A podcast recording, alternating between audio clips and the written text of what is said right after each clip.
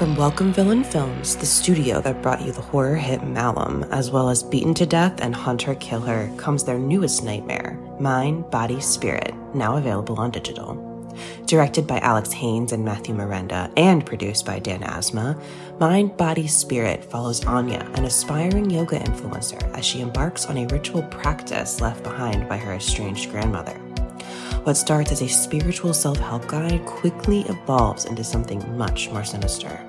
As Anya becomes increasingly obsessed with the mysterious power of the practice, she unwittingly unleashes an otherworldly entity that begins to take control of her life and her videos.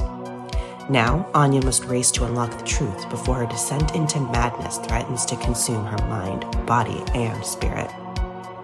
During its festival tour with stops at Chattanooga Film Festival and the Unnamed Footage Festival, Mind, Body, Spirit garnered praise from critics who call it a found footage version of Hereditary and a knockout found footage horror movie for the live stream era. Experience the first ever yoga themed found footage horror film and don't miss the film viewers have called extremely frightening and upsetting. Available now on digital anywhere you rent or buy movies online, including Prime Video and Apple Plus. The comfort of your favorite seat is now your comfy car selling command center, thanks to Carvana. It doesn't get any better than this. Your favorite seat's the best spot in the house. Make it even better by entering your license plate or VIN and getting a real offer in minutes. There really is no place like home. And speaking of home, Carvana will pick up your car from yours after you finalize your offer. Visit Carvana.com or download the app and sell your car from your comfy place. Dread Podcast Network presents. What's your favorite scary movie? Oh, come on, you know I don't watch that shit. Why not? Too scared? No, no, it's just what's the point? They're all the same. Some stupid killer stalking some big breasted girl who can't act, who's always running up the stairs when she should be going out the front door. It's insulting.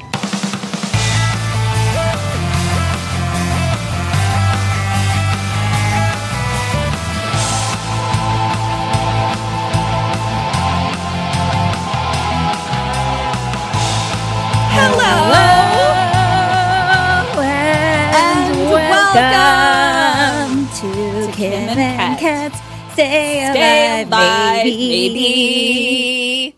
We are a horror movie comedy podcast, and we're going to tell you the entirety of the movie, spoilers and all.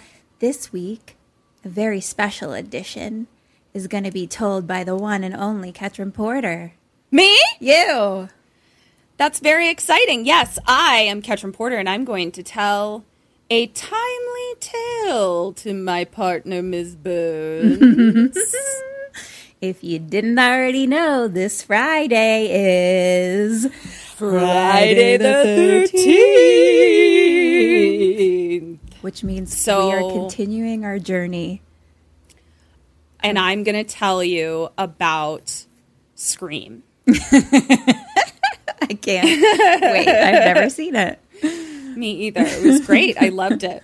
Uh, no, I'm going to tell you about the fourth installment, This otherwise is known as the final the final chapter. chapter. This is it. Wrapping it That's up. it. But no, There's- no there's more no after more. this. That's yeah, great. this was they they made this one. They called it the final chapter, and then they were done. They made two. The third one, they finally got the the iconic hockey mask, and then Mm-hmm. they were like, "One more, and we're out." and we're out. Yeah, yeah. So that's what you can come to look forward to in this episode today. Um, this is one of my favorite things we do. We've for Mm-hmm. every Friday thirteenth, I think since we've recorded, we've gone through um, a movie in order. So yeah, and so far it's worked out that it also alternates I know. on our week. I mean, I'm requiring it, but so far it has worked out. We haven't had to make any changes. yeah, it's it's uh it's pretty cool. So this this is my turn, everybody. Um, apologies in advance. We will be taking another two week break after Yes. this. Uh, Yes. So you'll be getting a couple more live shows and drunk horrors um, because we're finally taking our yearly sync trip, which we didn't do last year. And we're going to go to the East Coast and see our families. yeah, I'm gonna go see my new little my new little sister puppy. Yeah. Um, I have a new baby cousin that was just born like this past week. Holy shit. Yeah.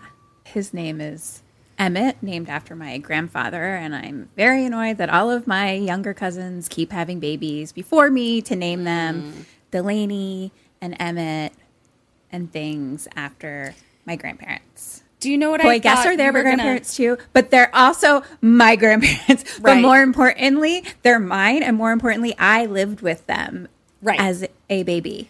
They Uh, raised also me. I well, here's what I am happy for you about, and I don't want to jinx it. If you're any of Kim's cousins, don't do this. I thought you were going to say that they named their daughter Miriam, Marion, Marion, yeah, like Maid Marion. Yeah. Which is my grandmother's So, name. so there's still that. No, they've, also they've used actually this is the second Emmett and then one Delaney. I was gonna Uh-huh. do Delaney actually, but then I now that this is all happening, I'm like maybe I'll do Marion. I, don't love know, we'll see. Maid Made Maid Marian. Um, also, have we ever talked about the fact that my biological grandfather on my mother's side is also named Emmett? Oh, Yeah, weird. Emmett Emmett uh, Bracken, and I went to uh, Boston this summer, and to get out of the rain, we stepped into this like little like Irish pub, like as if we were stepping into Ireland. Love it. And it was called Emmett's, and I was like, oh, that's my grandfather's name, whatever. And then we're sitting at a table, and there's like uh, uh, an old timey like newspaper clipping Yeah. of this is who the bar is named after, Emmett Bracken. What? And my grandfather's name was Emmett Bracken. What? So I texted my mom and I was like, "Is this our namesake?" She was like, "Yep, that's yep, that's who he was named after." Wait, that's who he's Isn't that weird? named after, or that's his bar? The bar Uh, is named after him. The bar, sorry, the bar is named after an historical dude named Emmett Bracken. My grandfather was named. named Oh, I after. see, I see, I see, I see. Oh, that's cool. Yeah, so Emmett. Mine was Robert Emmett, R. E. Delaney. Mine was Robert Emmett Bracken. I'm not kidding you. That's so weird. I'm not kidding you. Because all his mail would be R. E. Delaney. That's like always what it was, but he went by Emmett. Yes. Robert Emmett, and he went by Emmett. That's so weird. Must have been like the Stephanie of the times. It, yeah. That's very strange. Uh, well, this has been Family History Corner. Emmett's coming back. I, it's coming back with the great grandchildren. Like I have two Yeah. now baby cousins of that, and then like someone else I know, their kid is named Emmett. It's coming back. yeah. All the old people names were once baby names. And there will be a generation Of baby. talking about their grandma Tiffany, Exactly. Exactly. their grandma Michaela. And then it's just gonna wrap around again. yep. This will be my first time seeing my family since before the pandemic, so Yeah. very excited. That's going to be awesome. to see my nieces. Oh, yeah. They're going to be mm, Giant people. adult humans. Mm-hmm. Yeah, be so you're going to hang out with adults. You guys are going to like go to a bar. It's gonna be so weird. They are 21 years old now. Since last I've seen them, yeah. Yeah, yeah, yeah. So weird. So before we tell you a movie, we're gonna tell you a little story. Yeah. Uh, so there's another amazing podcast in the horror space called Black Women Are Scary. It is a radio dramatic podcast that celebrates and produces short horror stories by BIPOC authors. And um, so it's really cool. Like the performers will read new works by up and coming authors in the horror and sci fi genre. And then each episode is followed by like a curated online event where folks can get to know the author and each other um, while contemplating the afterlife. so we um, donated to their second season and they did an awesome thing. It was like, you know, like a, a Kickstarter fundraiser kind of thing. So you get, um, they wrote a story of us as final us. girls. Yeah. It's so we're gonna cool. yeah. So we're gonna read you this. We're each gonna take a page. And do you want me to read the first page and then alternate? Yeah. So Okay. this is um, I'm so excited. Okay. I know. Here's our All right, dramatic so- read. Yes, Kim and Ket Stay Alive by Wimoto Nayoka. Okay, I hope I pronounced your name right. Gina holes out, tits up, Kim shouts before tossing back another round of vampire vodka shots. Ket does the same and surveys the attendees at the Vegas Horror Con. I don't know if this is a lad's weekend. Ket throws an over the top British accent at the end of her sentence. Nonsense, Kim chirps, clearly drunk. We're kind of working with the shows and all, so I don't feel like I can do this full on, you know? Kim doesn't know. Let's Let's check out the serial killer cosplay contest, Kim responds, ignoring Ket's buzzkill concerns about appearing professional. they don't know us at all. she, she drags her best friend from the bar towards the sign stating the contest will start in five minutes, but is stopped short when Ket is distracted by another booth. Look at that. She motions with her chin in the direction of a beautiful tent made of black and gold fabric. She doesn't wait for Kim to respond before following her curiosity and heading over. The ladies step into a vaguely Eastern European setting, punctuated by the smoky eyed woman seated at the table, looking not at all surprised to see them. You made it, she says casually in a throaty voice. This is great, Kim sighs, as though she had found a spot. Oh my god, I love them. This is so good. She gingerly takes a seat at the velvet covered table and Ket follows reluctantly. There's a There's a creepy feeling in the pit of her stomach, making her regret her decision. Don't worry, people respect you and the work that you do, the fortune teller says to Ket unprompted. Kim gasps and looks cheerfully at her best friend. She's the real deal. Kim whis- Kim whispers, even though everyone is right next to each other and everything can be heard. oh, So good. make a make a wish, the fortune teller purrs at them. A wish? Shouldn't you pull out some cards, tell us what's gonna happen? Ket asks. The fortune teller gives a sly smile, and Ket is distracted by the shimmer of the gold locket around her neck. I wish we could stay here, Kim replies longingly.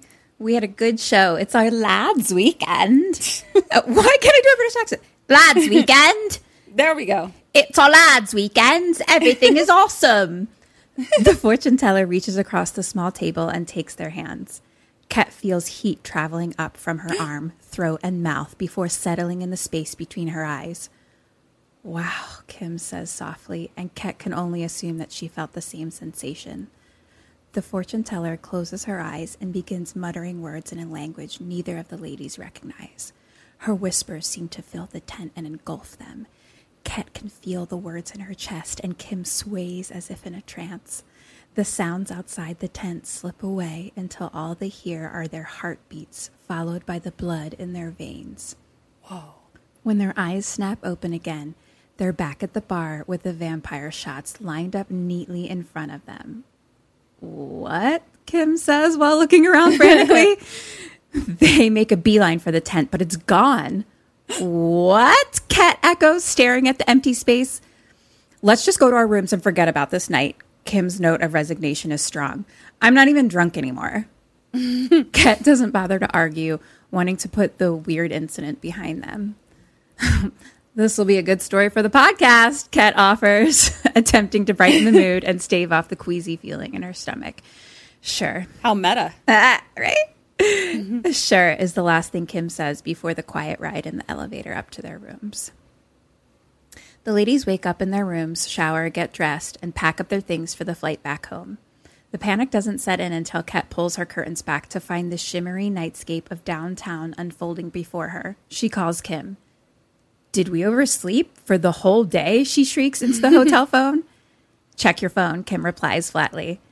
Ket does, and she sees that not only has the date not changed, but they've somehow gone back in time to last night, right after their show. Something's wrong with my. It's not your phone, Kim says ominously. Meet me in the hallway. Standing in the brightly lit, carpeted hallway, they face each other's panicked expressions. What's happening? Ket whispers. Why are you whispering? Kim whispers back. I don't know. Ket whispers, screams back while trying not to cry. Let's just get our things and walk out of here, Kim says. She opens her door and Ket follows, only to find themselves downstairs in the bar area. No. They share terrified looks before running to where the tent was and finding it there again. They angrily push back the fabric that serves as a door and step into the serial killer cosplay contest well underway. A lineup of Mike Myers poses on stage to an enthusiastic audience full of Freddy Krueger's, leather faces, and more beloved murderers. Front door, Ket yells over the applause. They hold hands and push their way through the crowd, keeping their eyes on the golden doors of the entrance that spill out into the hot night air. They finally step into the revolving doors and spin out into Ket's hotel room. Ah! We're trapped, she sobs. Oh, God. She sits on the bed in defeat and puts her face in her hands. That's impossible. What about all the people in the hotel? Kim attempts to rationalize. Eric, Hatter, oh. Tallulah, Cat Wills, Ghost Cat Alice. Oh. Kim can't stand to see her best friend cry and grabs her by both shoulders, hoping to say something brilliant. We're getting out of here. You'll see your husband and all your cats again, I promise you. What are we gonna do? Ket sniffles. Realization strikes Kim and she responds with, We just have to find the fortune teller and wish ourselves out of here. How do you know that? Ket says. Because it worked for Tom Hanks, so it better work for us. Sound logic. She grabs Ket and marches into the bathroom, which puts them into the lobby. They head to the they head to I had to pee. No, they head they head to the bar, past their vampire shots, and up to the tent. Ket starts to he- head in, but Kim stops her. We'll just end up at the cosplay contest or back in our room, she warns. They look around at all the people laughing, drinking, and having a good time. Do they even know what's happening to them? Ket asks softly. Only one way to find out, Kim says. She walks back and hoists herself up in the bar, up on the bar. Excuse me, over here, look here, she yells over the crowd. She gets some attention, but is clearly no match for the noise. Ket joins her on the bar, and the two begin screaming at the top of their lungs. this place is cursed! The fortune teller is an evil genie! We're all trapped! Everyone applauds and cheers. Beefy security guards begin to make their way over and they grab the vampire shots and hurl them at the guards. This causes more cheering, and a few people pull out their cell phones to record the demise of Kim and Ket, who thrash and kick the guards Oh, as they're no. dragged off the bar. Kim manages to kick one of the guards in the balls, and this inspires Ket, who bites the other. Ow! wails the security guard as he recoils. This is a and nurses his wound. um, Vegas experience. Yes, it is. At this point, everyone has their phones out and are cheering and laughing. You're cursed, Ket pleads with the crowd. The fortune teller steps out of her tent, and the best friends can't believe their luck. They hesitate at the fabric door. uh, they hesitate as the fabric door is held open, waiting for them to go step through it. The crowd follows their gaze, and a hush falls, falls over everyone as the guards back up. Well, says sorry, Vil says the fortune teller dryly. Kim and Ket look at each other breathless from their fight and scared of what comes next. They walk cautiously to the fortune tellers. the crowd murmurs and applauds, assuming it's all part of the convention. They step into the tent with their nemesis, who takes a seat at her table. I wish to be home, Kim blurts out. The fortune teller wags her finger nice and slow. You already made your wish, she purrs. Kim looks at her best friend and last hope of ever getting out of time loop Vegas, but Ket does not plan on making a wish. She's seen enough of these movies to know that evil genies or whatever this woman is don't ever really give you what you wish because what they're really doing is cursing you. And curses can't be wished away, they have to be broken. Smart me. Yes. Ket's eyes slide down to the shimmering golden locket. Without warning, she lunges for it, but the woman expands into a giant bat and flies ah! away along with her tent and reality.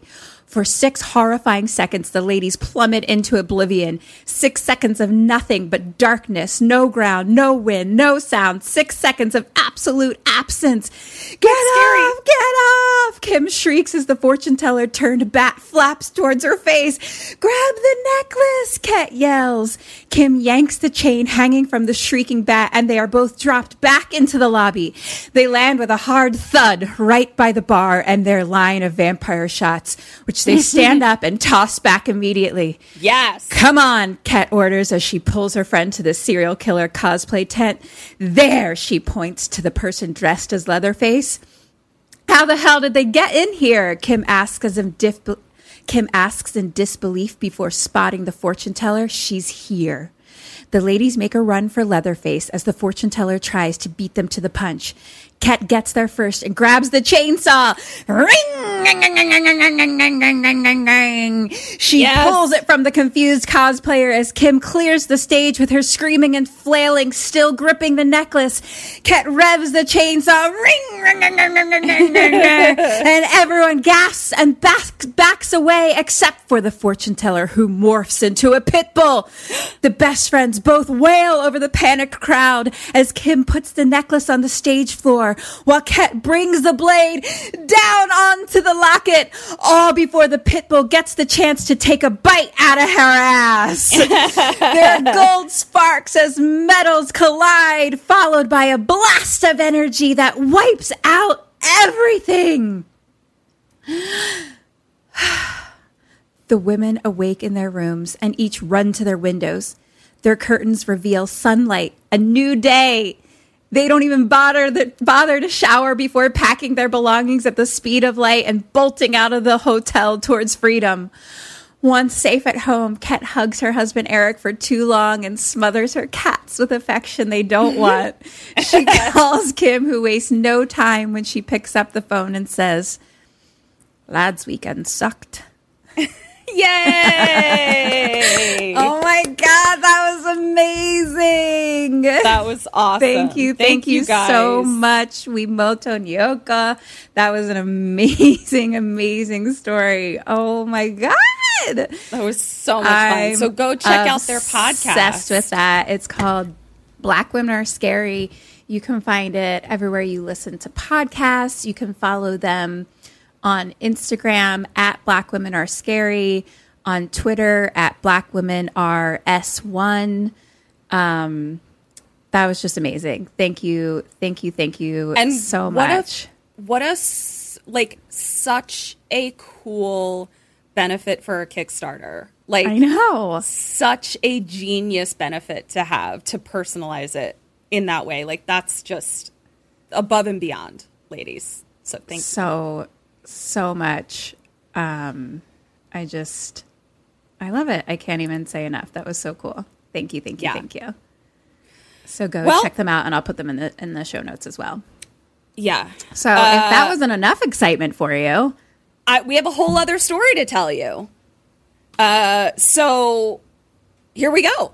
yeah Um, we are doing Friday the 13th, the final chapter ish. Uh, and this installment was directed by Joseph Zito and it was written by uh, everyone. oh good Just just everyone Okay. wrote it. Uh, you wrote it. I wrote it. Uh, Victor Miller, Ron Kurz, job, Martin us. Kitrosser, Carol Watson, Barney Cohen, Bruce Hidemi Suck- Sakow, Sean S. Cunningham, and the rest of the planet wrote this. interesting Okay. i bet that makes it really good so many Uh, yeah, when so there's many Isn't that the the same kitchen? when when there's so many cooks in the kitchen, the dish is really good. yep i think so That's what it is, right? Yeah. Um I okay. so Listen. okay Yes. what year was this one because weren't they like all back to back to back. to- Oh, 84. This one was an 84. So it was literally like uh it was 80, 81 uh I don't know where the third one is. 80, 81, 82, 84. Honestly, it's impressive they pumped them out that quickly. Yeah, well they had everyone working on them. Everyone. they were able to pump them out real quick. Uh so I do have some bad news for you. oh, okay. So many Dead or Alives. Kim, there are so many dead or alives, and I left some out. Like these are truly all main characters. Like I I I left some out and there are still 14. so Great. here we go. You ready? Rob. Dead. Sam. Like Samuel or Samantha? Samantha. Alive. Uh, Doug, Dead. Trish, Dead. Tommy, Dead. Mrs. Jarvis, Dead. Nurse, Dead. Morgue Dude, Dead. Jimmy, Dead. Paul, Dead. Sorry, Paul. Sarah, Dead. Ted, Dead. uh, Double Mint Gum Twins. Dead. Both of them. yep. Is that it? Yeah, I, I, I, don't know entirely know about this one. I just used a tactic of knowing a little bit about Friday the Thirteenth Right. movies. So I Well, I this went- was your best dead or alive you've ever had in your life. Truly, truly incredible. So ni- nice job. Um, all right, here we go. So Friday the thirteenth, the final chapter, the fourth installment. The first five minutes are a recap of the first Oh, three. they love that. They do. So if you didn't catch the first three, Maybe don't you worry. We got you by everyone. Do you think? No, no. Like I they have to think- include people who created the other ones. I don't think so. No. Uh, well, actually, that's not true because some of them are like characters created by blah Yeah. blah blah. So yeah, it may have been a compilation, which means that like Friday the Thirteenth Twenty is going to li- like our names are on that. Like we're on IMDb for having written like just they eventually run out of people. So recap of the first three, and then we see Friday the Thirteenth, the final chapter, explosion. So now we see helicopter, police car, ambulances, and it's like an aerial view. And then we come down and we see that it's like all of the emergency people bringing all of the bodies from from the third movie out and putting them in ambulances and stuff. They are putting all the bodies on stretchers, and then the main body that they're putting on the stretcher is Jason Okay. who uh, they put an axe into an evidence bag. They cover Jason's body with a sheet. And then another emergency uh, ambulance comes up and he's like, What's the emergency? And the cops are like, They're all dead. And the ambulance driver is like, Some emergency. And I was like, Sir, Rude. really rude. Like, I get that, that, you I mean, know, I you're not going to be able to save them, but still. I guess it's less than of an eleven of of an emergency if you uh, if no, they're, all, gone. dead? Yeah, I guess. We can take Um, our time with this one. No one to yeah save. seems seems like something you should keep to yourself rude. yeah so uh they built him into like a stretcher and uh the caravan of emergency vehicles leaves so now we are at the hospital and they're like busting into the hospital with jason on the stretcher to take him to the morgue uh laney and doesn't matter who Lainey is. She's one of the paramedics, and the guy wheeling Jason into the into the morgue. The morgue guy comes over, and he's just like eating a burrito, and like puts the burrito on Jason's body Ew. to like write something down. And I was like, blorf. Um, and the uh, male paramedic looks over at like another victim, and it's like, ugh, cute girl. What a shame. Ugh. And Morgue Dude says, What do you mean was? Still is. No. You? All you gotta do you? is go over there and take off her pants I'm sorry. and fuck a dead body. I'm And sorry. I'm saying this casually out loud It took- to other people. it took 27 writers for this to be the first line in the movie. Yep, it sure did. Uh oh. uh oh. What am I in for? Oopsie daisies. Yeah. Uh, so this fucking disgusting gross dude goes up behind a nurse now and like grabs her butt or something. And she's like, Get off of me, Axel. I have a headache. And this is And the burrito or the paramedic? Burrito. Okay. Burrito. Uh, and Burrito is the one who's like, I fuck dead bodies. Yeah. Um, goes over to a nurse. Oh, I already said that. And so she's like, I have a headache. And he's like, I can fix that. Meet me in the cold room. Meaning, like, the dead body room, I guess. It's cold. So, question one Are you to go meet a Ew. dead body burrito fucker? No, fuck this dead body burrito fucker. Absolutely not. yeah. Hard pass. Okay.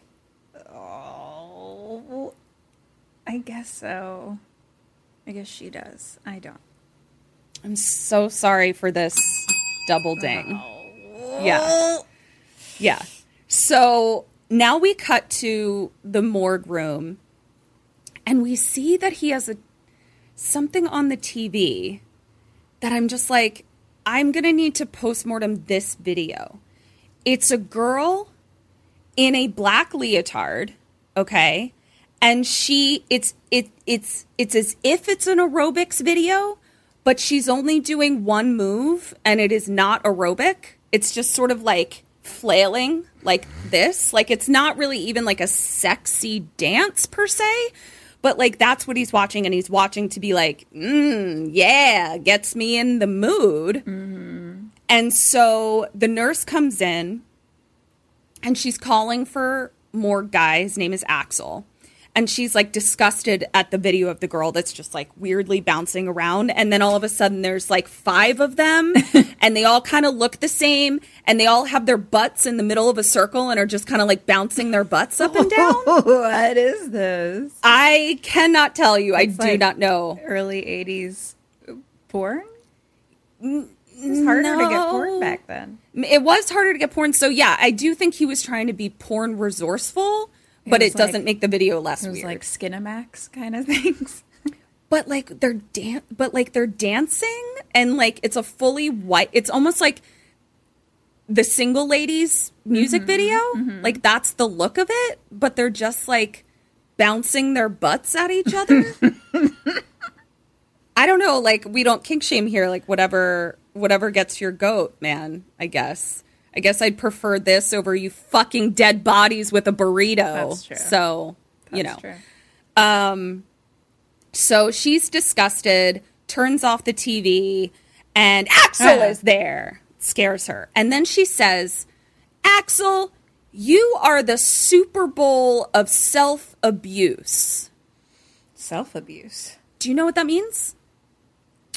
Uh, You are the Super Bowl of self abuse. you're like the you're the you are like the greatest game of self abuse. but self is she talking about masturbation?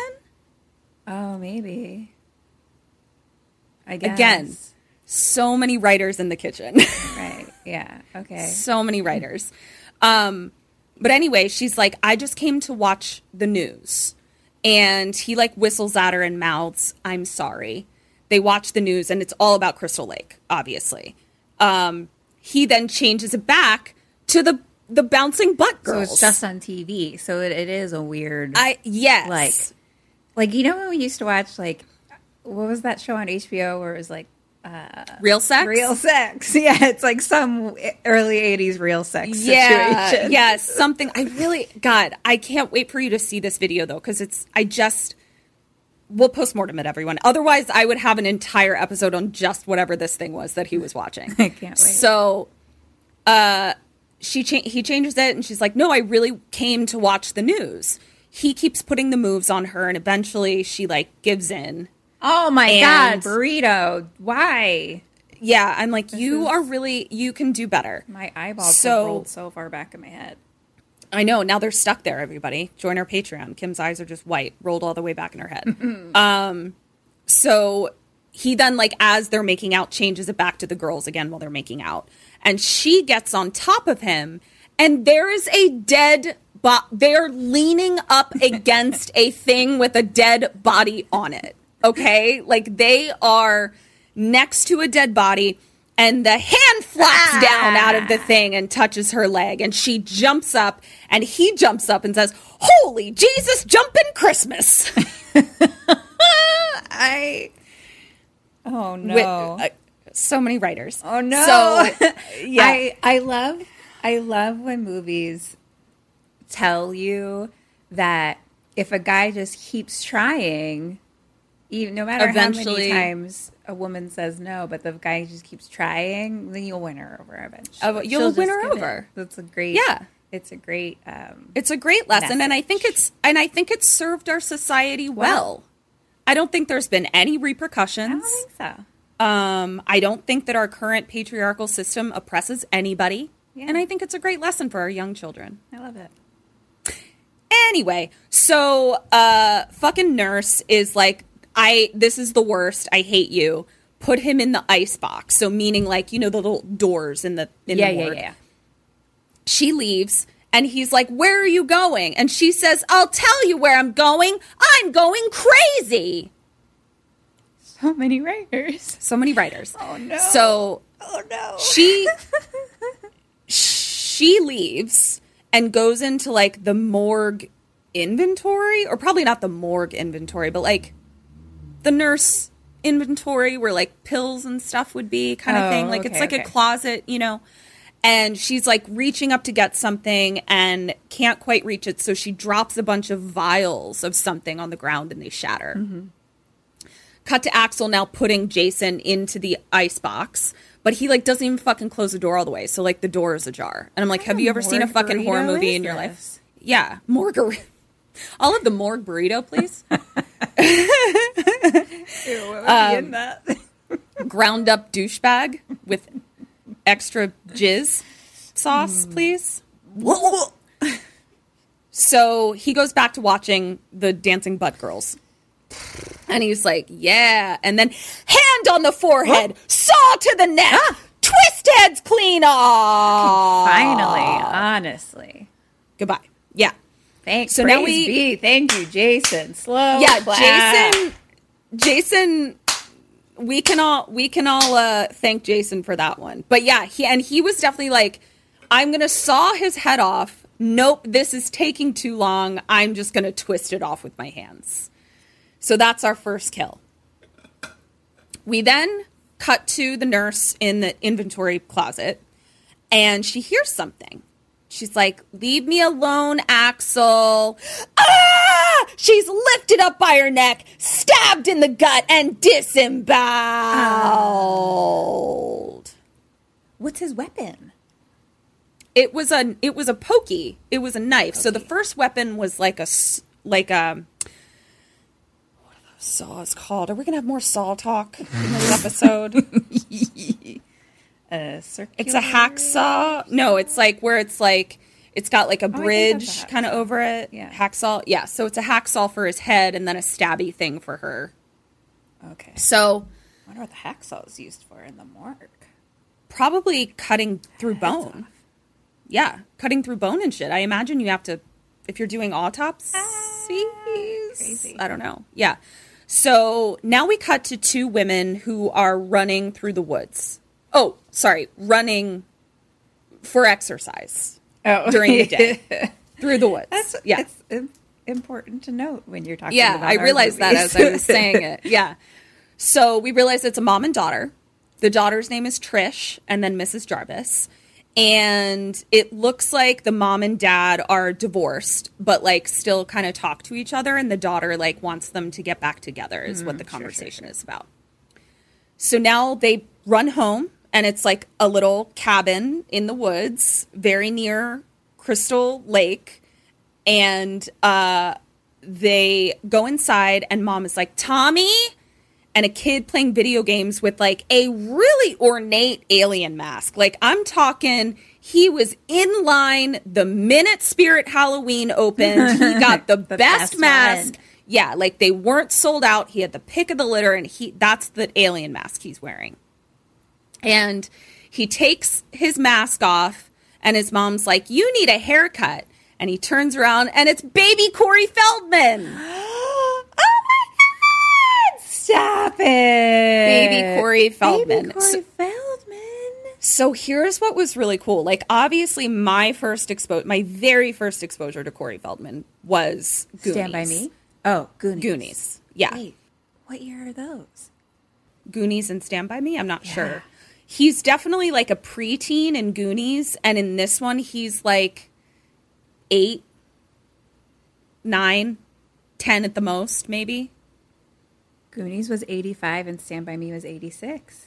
Yeah. So this was like the height of his career, for sure.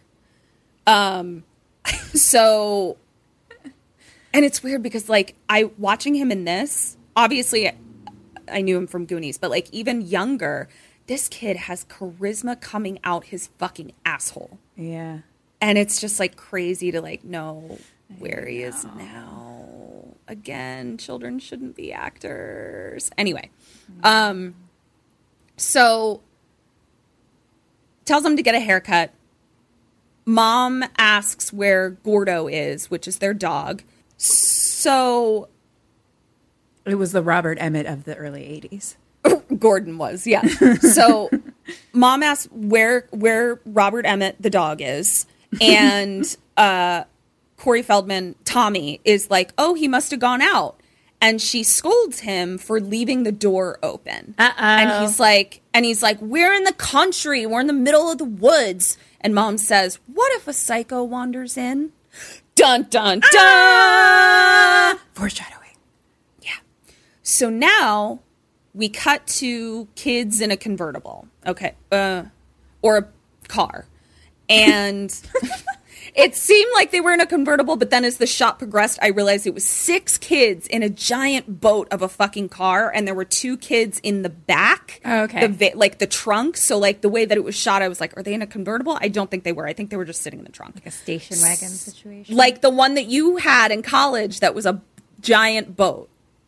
Remember that? Oh, yeah, Was yeah, that yeah. you? But that wasn't, you couldn't sit in the back of that. Well, like the back back you couldn't sit in. Yeah, but it was like that size. Yeah.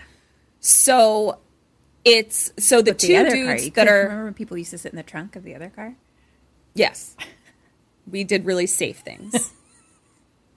don't, don't do these things. Remember when I took the seats out of my mi- minivan and just let people slosh around, around. in the back? I do because I was back Uh, there. But it was cool because I had glow in the dark stars. And you were such a ceiling, good so driver. I was great Very at it. safe. So yeah, super safe. So the two people in the back, their names are Ted and Jimmy. Okay. Okay. Now, Jimmy is a very famous actor, but he is so young that I didn't realize who it was until the next scene. So I'm not going to tell you until we get to where I remember or where I I can't wait. So Jimmy is lamenting about a girl that stopped talking to him named Betty. Ted is like, "You gotta, you gotta put that behind you," and Jimmy is like, "I just don't understand why she stopped talking to me." And Ted says, "Let me put it into the old computer." And it's like a fake, like he just goes like Uh-huh. this, like a fake a- computer. She's moving her hands like she's typing. Oh yeah, thank you. And Jimmy just kind of rolls his eyes, and Ted's like, "Yep, the computer says it's because you're a dead fuck." A dead fuck. which he means like literally while having sex, you are bad at it, is what he's saying. But then also, Jimmy says that he like didn't have sex with Betsy, Betty. So I'm like, what are you talking about? anyway, Dead fuck. yeah. And so uh, Jimmy's like, you asshole. And Ted's like, I didn't say it. The computer did. And I'm like, you fucking idiot. There's no fucking computer. You were typing into the air. Jimmy's right. Um, and uh, Jimmy says exactly what I do. He's like, there's no computer. God, I'm so horny. Oh, well, you gotta Yeah. be more than a dead fuck. You'll want a live Yeah. fuck. Alive. Only burrito so now, morgues like dead fucks. Yep. Yes. Exact. Full circle. So now the shot changes. So I now see that there are four other teenagers in the car. Okay. It is a full car. It is a clown car. And they pull over because they're lost. And they happen to pull up right next to a tombstone on the side of the road. I don't know why there's a tombstone on the side of the road, especially since we know that this isn't where this particular person, Pamela Voorhees, died. Uh oh. But there's her tombstone on the side of the road. So now they they figure out where they are. They keep going and they come upon a hitchhiker. And the hitchhiker has a sign. She's like a hippie, and she like has a sign that's outsies. uh, old thumbsies outsies, and we were just listening to an episode that I it's not it's not out yet. I don't know when it's coming out, but Kim says there's a hitchhiker, you know, the old thumbsies outsies, and I pissed myself by myself in my room editing this. Mm, so they drive past her and she like flips her sign around and the back of her sign says fuck you. Yeah. So she sits down and she's like eating a banana, and then she hears something. Stab through the throat, squishes her banana out of its peel, and is dead. Wow. Okay. So, You gotta keep so up. We're like, we're killing in the morgue, but we're also already on the side of the road. We're already on the side of the road. Is it the same? Yeah. I don't know. Yeah, yeah. So uh now we cut to mom and daughter. that that that that was like Jason, Just or feet. that was just okay? We just see feet, and then his hand. We see, and remember, we've seen his hand twice because we saw his hand fall out when they were first putting him on the thing, Right. Uh, and then his hand fell out and hit the nurse, and so now we're seeing like the hand on the stab, however he stabbed her. So we are able to it does look make that the connection. same person. It's Exactly. The, Jason- it's the same Jason Yes. person. Okay. Yes, Got it. So Moves quick. We cut to mom, daughter, and Corey, Tommy, and they're about to have dinner. And Tommy's like, I'm not in the mood for casserole or whatever. And then Mrs. Jarvis is like, You know what I'm in the mood for? A Jarvis sandwich. And Trish and Trish and Mrs. Jarvis like hug Tommy between them, and he's like, Get off me! It was really cute. I love that. Then they hear someone at the door. Tommy goes to the door. It's Gordon the dog. He's home. Gordo. Hi. Hi. And when he goes to the door, he now sees the caravan of kids pulling up at the house that is like right next door to their house. Like as if they share a driveway. That's how close it is. And uh, Gordy, of course, goes over to talk to them and greet them and say, I'm a adorable golden retriever. Welcome to the neighborhood. Um, Mom is watching out the window. Cut to uh, two of the girls in the bathroom of their party house for a long time. It, I mean, it's just all brunette girls that look exactly the same. Like they didn't even try to like give me hair color to differentiate. They all have the same hair color. So I learn later it is Sam and Sarah talking in the bathroom. Okay. Sam is Paul's girlfriend. Sarah is the virgin, as described on Wikipedia, and Doug's girlfriend. Mm-hmm. The other two boys we met were Ted and Jimmy. Just giving you context of Okay, like so who's it's in like the two car. couples and then two boys. Yes.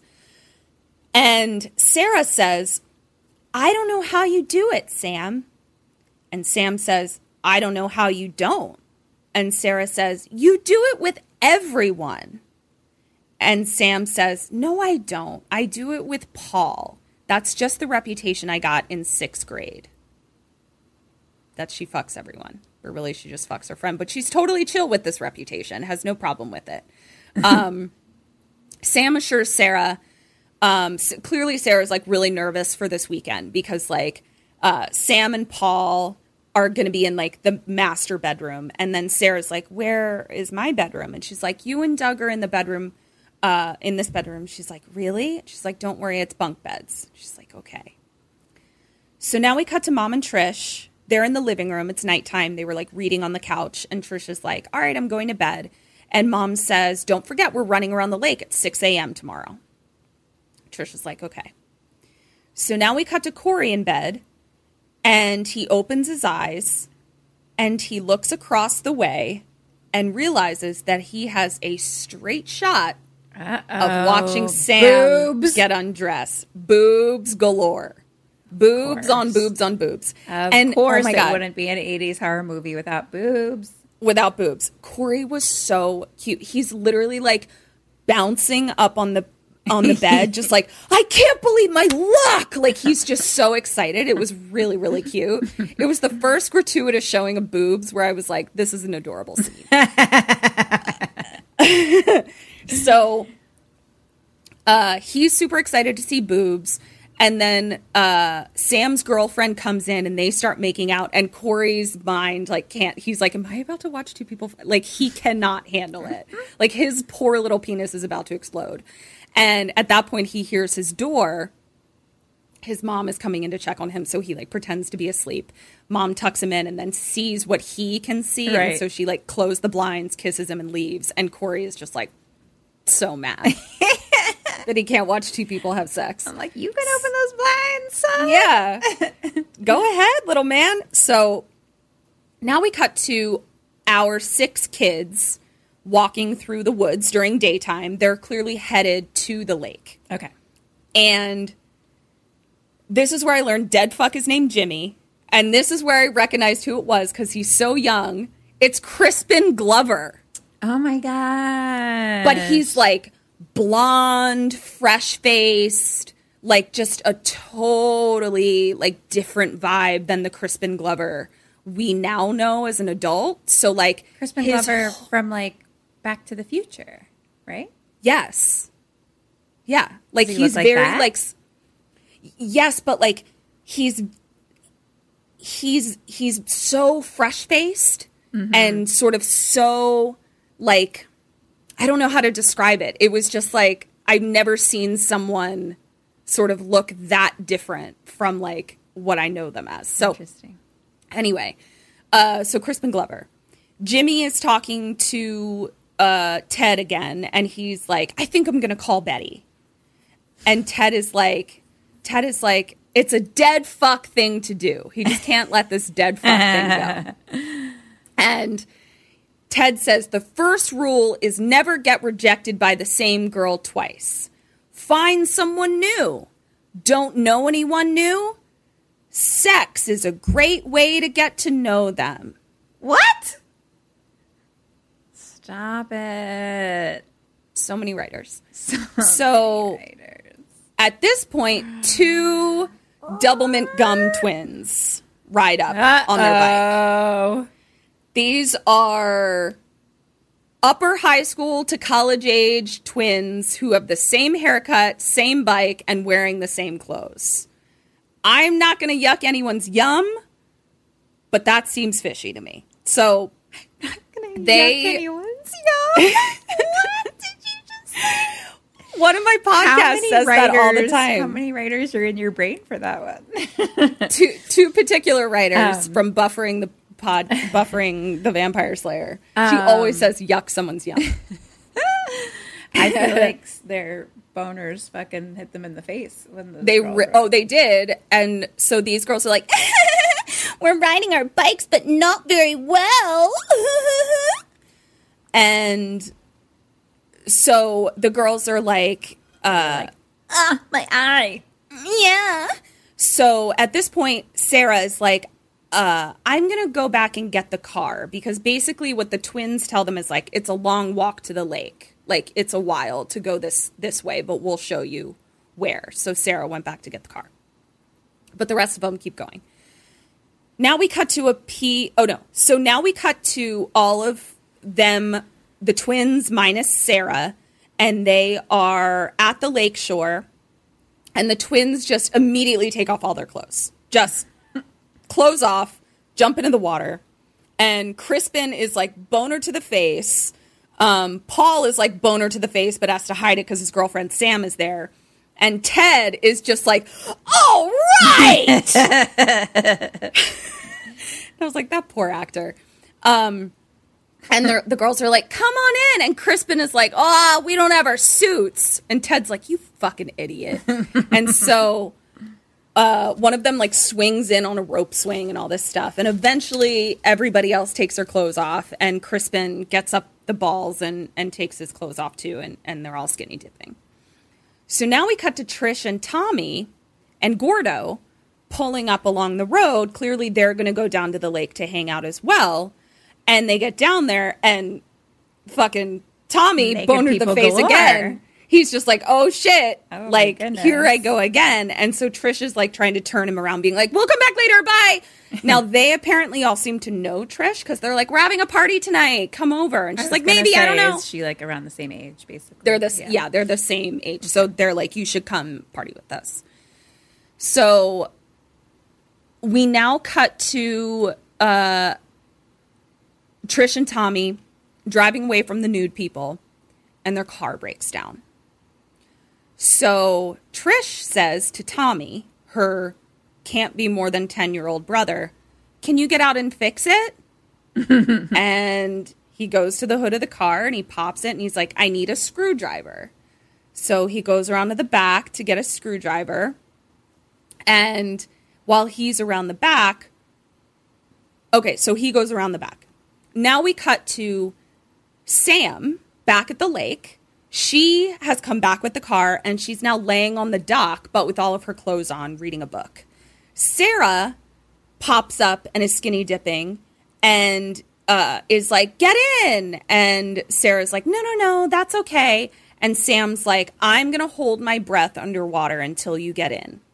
So Sa- Sam goes underwater and like is under there for a long time and Sarah starts to get freaked out. And so she's like looking under the dock, like screaming for Sam, like, Sam, it's not funny. Come up, Sam, Sam. And then Sam's body floats up from under the dock. And Sarah's like, and then Sam's body pulls her in because she oh, was faking it. and Sarah's like, you bitch. And so now, So Sarah was the one who got the car yeah, and was laying on the dock. yeah. Okay. And she's also the Sam was virgin. Okay. I Yeah, think there's so a Sarah- up there because I was like, what? Okay. Got Oh, it. yeah, sorry. So, um, yeah, they also couldn't give me um, names that weren't confusing because also the twins are named like Trina and Tina.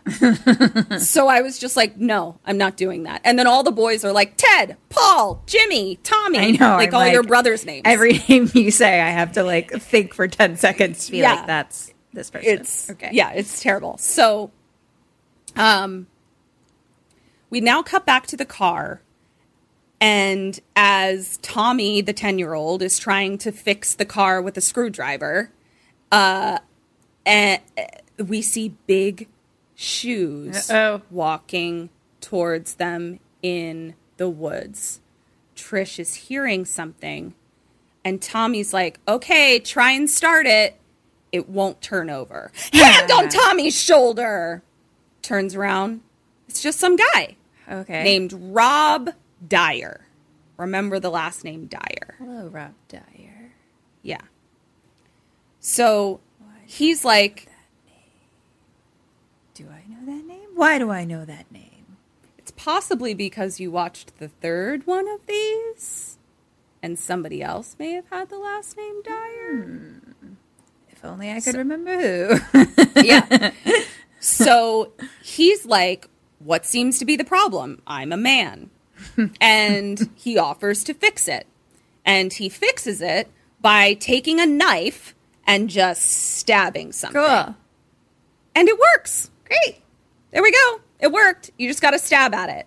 So we're all mechanics now. Just stab your cars and it'll turn on Give it the old stabberoo. give it the old stabberoo. So Trish is like, Thanks, you're cute. Do you need a mm. lift to my house in my pants? Mm. And so they're in the car, and Tommy's like, What are you doing here? And he's like, I'm uh, hunting. And he's like, What are you hunting? And he's like, A bear. He's like, You're not hunting bear. Bear. Yeah, I'm a bear hunter. Yeah. And so Rob is then like, Are there any kids around here? Vacationers? Campers? Uh, And Trisha's like, Uh, yeah, right next door to us. And I just wrote, Weird vibe. Hmm, I'm weirded out. Yeah. So we now pull up to Trisha's, and Tommy is like, Come on in, Rob. I want to show you something. Tommy. Tommy no. wants to show him His alien mask. Yes. So he t- pulls him up to his room, past Mrs. Jarvis. Tommy! Yeah, and Mrs. Jarvis is just like, "Who's your friend?" I'm like, "It's a grown man who your ten year old son is pulling up to his yeah." Um, so he goes up there and he opens the door, and it turns out this kid has cleaned out Spirit Halloween and he's got mask upon mask upon mask. And then we learn he makes them. Hi, color me impressed, Tommy. yeah. So now we know who makes all the masks for Spirit Halloween. It's, 10 It's Tommy Jarvis. Yeah. So Rob is clearly impressed as well. I mean, he should be. They're incredible. um, and uh, Tommy like grabs him with like some sort of like retractable monster arm that he made or whatever, and like laughs, and uh, shows him like another highly advanced mask that's like a puppet. So it's like him like moving the mouth or whatever, but like the eyeballs are like human eyes. Like ah. this kid, I'm like, this kid, give this kid a job. This is incredible. so now we cut to the party at the house next door. Whew, Kim, all of the brunette ladies, I struggled. I had to go back so many times just to be like, which one is this? Who's who? Now, luckily, the two twins always wear the same outfit. So, Great. I was going to say, aren't there only two girls plus the twins? so, but they literally, if you're looking at them from the chest, from the shoulders up, they're all the same girl. which. They're all the same girl. Oh, okay, okay, okay. so when the, we back out, I'm like, okay, this is who this is. Okay, blah blah blah. And then uh, the boys, if if like it's the back of their heads, like they all kind of look the same too. Like there's not a ton of differentiating features on any of these people. So it was tough. Um, so we cut to the party. Paul and Sam are making out. Okay, so they're boyfriend girlfriend. Slutty Sam from sixth grade. You know the deal. Sadly, I do. Yeah. But then I also wrote Paul and Sam are making out. Or Ted. Wait. No. Paul? Paul and Sam are making out. I mean, you could say any of the boys' names, and I don't know the difference between them yeah. anyway. So Eventually it starts to matter when things start happening, but whatever. So now Crispin asks another brunette to dance. It was a twin, I learned, because then another girl stood up in the same outfit, and I was like, ah, twins, okay.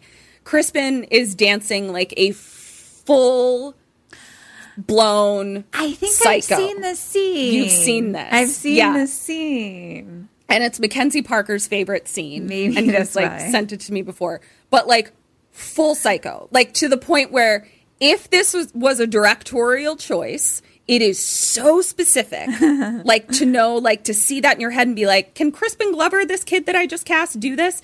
And if it's Crispin, the balls on this motherfucker to dance like this was so. It was just so strange that I was like, props, man. nope. Nobody's to do this like you. You you have cornered the market on this type of dancing. So dancing like a full psycho. Twin is like not not into it, but like is also like I don't want to get too near. You're flailing. so He might be a dead fuck, but he ain't a dead dancer. no, he's not. Um, so at this point, Paul and Sam, maybe to help their friend, turn on a slow song. And so they start slow dancing. Teddy is on the couch with a teddy bear, aggressively kissing the other twin. Okay. Okay. Now, his name is Teddy. He has a teddy bear. It's clearly a shtick that he does. I don't know. Whatever. So, and then I wrote, I guess Crispin's girl was also a twin because they're dressed the same. like I was struggling. Well, it makes uh, sense because this there's point. two couples and they're the two single boys with the twins. Yes, so. exactly. So, uh, but then it gets even more confusing. So, uh Is there some switching? so then Paul, who's with Sam, rem- remember, Okay. I don't. starts hitting on Crispin's twin. Paul. And Sam sees it and goes up to him and is like, Kiss me, you fool, like reclaiming her man. Right. So now Crispin is dancing awkwardly, slow dancing, but like, you know, leaving t- plenty of room for the Holy Spirit between them. He's now dancing with the other twin that was previously making out on the couch with Ted. because Ted was too aggressive, and she's like, "I'm gonna go," and so she's he. So Crispin still got a twin, But the other new twin. twin. Yeah. Okay. Okay. Okay. So, whew, now we cut back over to the other house and we cut to Trish and Rob. And she's outside with Rob and he's clearly about to go hunt bear. And she's like, and she's like, Quote "Hey-" unquote there. yeah. And she's like, "Well, if you ever need um you know, uh, a place to shower or whatever, our doors always open." And then he like kisses her cheek and goes to hunt bear. So you get creep vibes, but sh- she got sexy vibes. She got lots of sexy vibes. And then also I realized we aren't getting we're we're we're not getting creep vibes about him as a person. We realize that he's he himself is not creepy. His his reason for being there is weird, and we don't know what that vibe is, kind of thing. but okay, he okay, okay. himself is not a weird vibe. Um. So now we go back to the party house. Cut to Crispin pouting in the kitchen because one of his twins isn't dancing with him. I, it's very confusing. And uh, Teddy comes in and is like, "How you doing with yours?" And Crispin's like, "Nowhere." And he's like, "Ted, what do I do?" And Ted like looks at him and he's like, "I know, I know. Don't be a Dead fuck? dead fuck." He's like, I And- wasn't. You saw me flailing around. Yeah, I was being- flailing around. I was being a fish out of water, Be any suffocating. more alive? yeah. Wow, did you just come at me with a Chandler Bing first season reference? I did. Wow. Kicking it old school over here. so uh, now we cut to the kids uh, in the living room, and the twins are shotgunning beers. Uh, Paul is paying a lot of attention to one of those twins, and Sam is getting jealous. So she's like, okay, whatever. I'm going to take a swim. And uh, she's like, fuck off, Paul. And so she leaves. Sarah tries to go after her. Sarah's boyfriend, Doug, is like, no, no, no, no. Mind your own business. I'll talk to Paul. So Paul is now dancing with a twin and pulls an early 2000s Kim Burns move. Oh. Takes his hat off and puts it on her own head. Oh, I loved that move. Yeah, that was Kim's signature move. I'd wear that hat all night. Mm-hmm. Usually keep it forever. Yep, yep. She had a collection of hat stolen hats. Yeah, or scarves. or scarves, or shorts. I remember? Uh, But I didn't take the shorts and like the the the the bar. the bar. Kim's like, "Give me your shorts." Remember that picture from Chicago and someone looks like I'm being choked or something. with the Pabst Blue Ribbon hat that you stole off his Yes, head. I did. I, Yeah. I kept that Kim- forever. Kim was happy as a clam, but it did look like she was being mild, mildly murdered with a giant smile on her face. Like on I the dance floor. strangled. Yeah, it it was uh, one of my favorite pictures. Hat and a scarf, and I don't know. It's being engulfed. And and god damn it, did she not keep that hat? Yes, she did, Many ladies and gentlemen. Might Lots still have years. it. Yeah, probably. So so Sam has now gone down to the lake to swim by herself. right. Um, Ted is mad because Paul took his twin. Right. Right. Crispin comes over to Ted and is like, I want to talk to you. And Ted is like, fuck off, because, you know, Yeah. his whatever. And Ted is like, I'm going to kill him. She was mine. And Crispin is like, maybe you should run that through your computer. Snap, Jimmy! Yeah. a good one. so now we cut to Sam at the pitch black lake, and she hears something, but proceeds to take off all of her clothes anyway. And Like says, Yeah, and says, I hear you, Paul. Mm. I see. I know you're out there, Polly. Out in the middle of the lake is a yellow raft, which was our clue that I sent you. Yes. So she swims out poorly to the raft. I was like, honey, if you end up having to get away from a killer by swimming, you're dead. You're a dead fuck. I'm just telling you right now. Look, we didn't all join the swim team growing up, okay? clearly clearly and and she's fucked so she's swimming out to the yellow raft and then she she gets into the yellow raft and like I, i'm not throwing shade at her i'm just like throwing shade at like whoever said this naked I actress has to get into this yellow raft I can imagine any naked body trying to climb into Yeah. a raft from the water. it's a is- lot of flailing and is- flopping it's a lot of crispin glover dancing but trying to get into a raft. and i just that, I, that doesn't look good on anyone. That was I- you feel i mean you knew exactly where i was going I as soon as i said it. I just saw i saw and i saw it playing out. I was like this fucking raft. Like this is hard to get in if you can stand right? You still have to like and you're just na- like oh can't man. And i just a watched single it body looking good trying to get into that raft. no and here's what i wrote. Na- uh poor girl has to get in raft naked no one can do that cutely is what i wrote So now she's in the raft and she's like laying on her stomach and like her chin over the front of it, you know, like this. And uh she's calling for Paul still.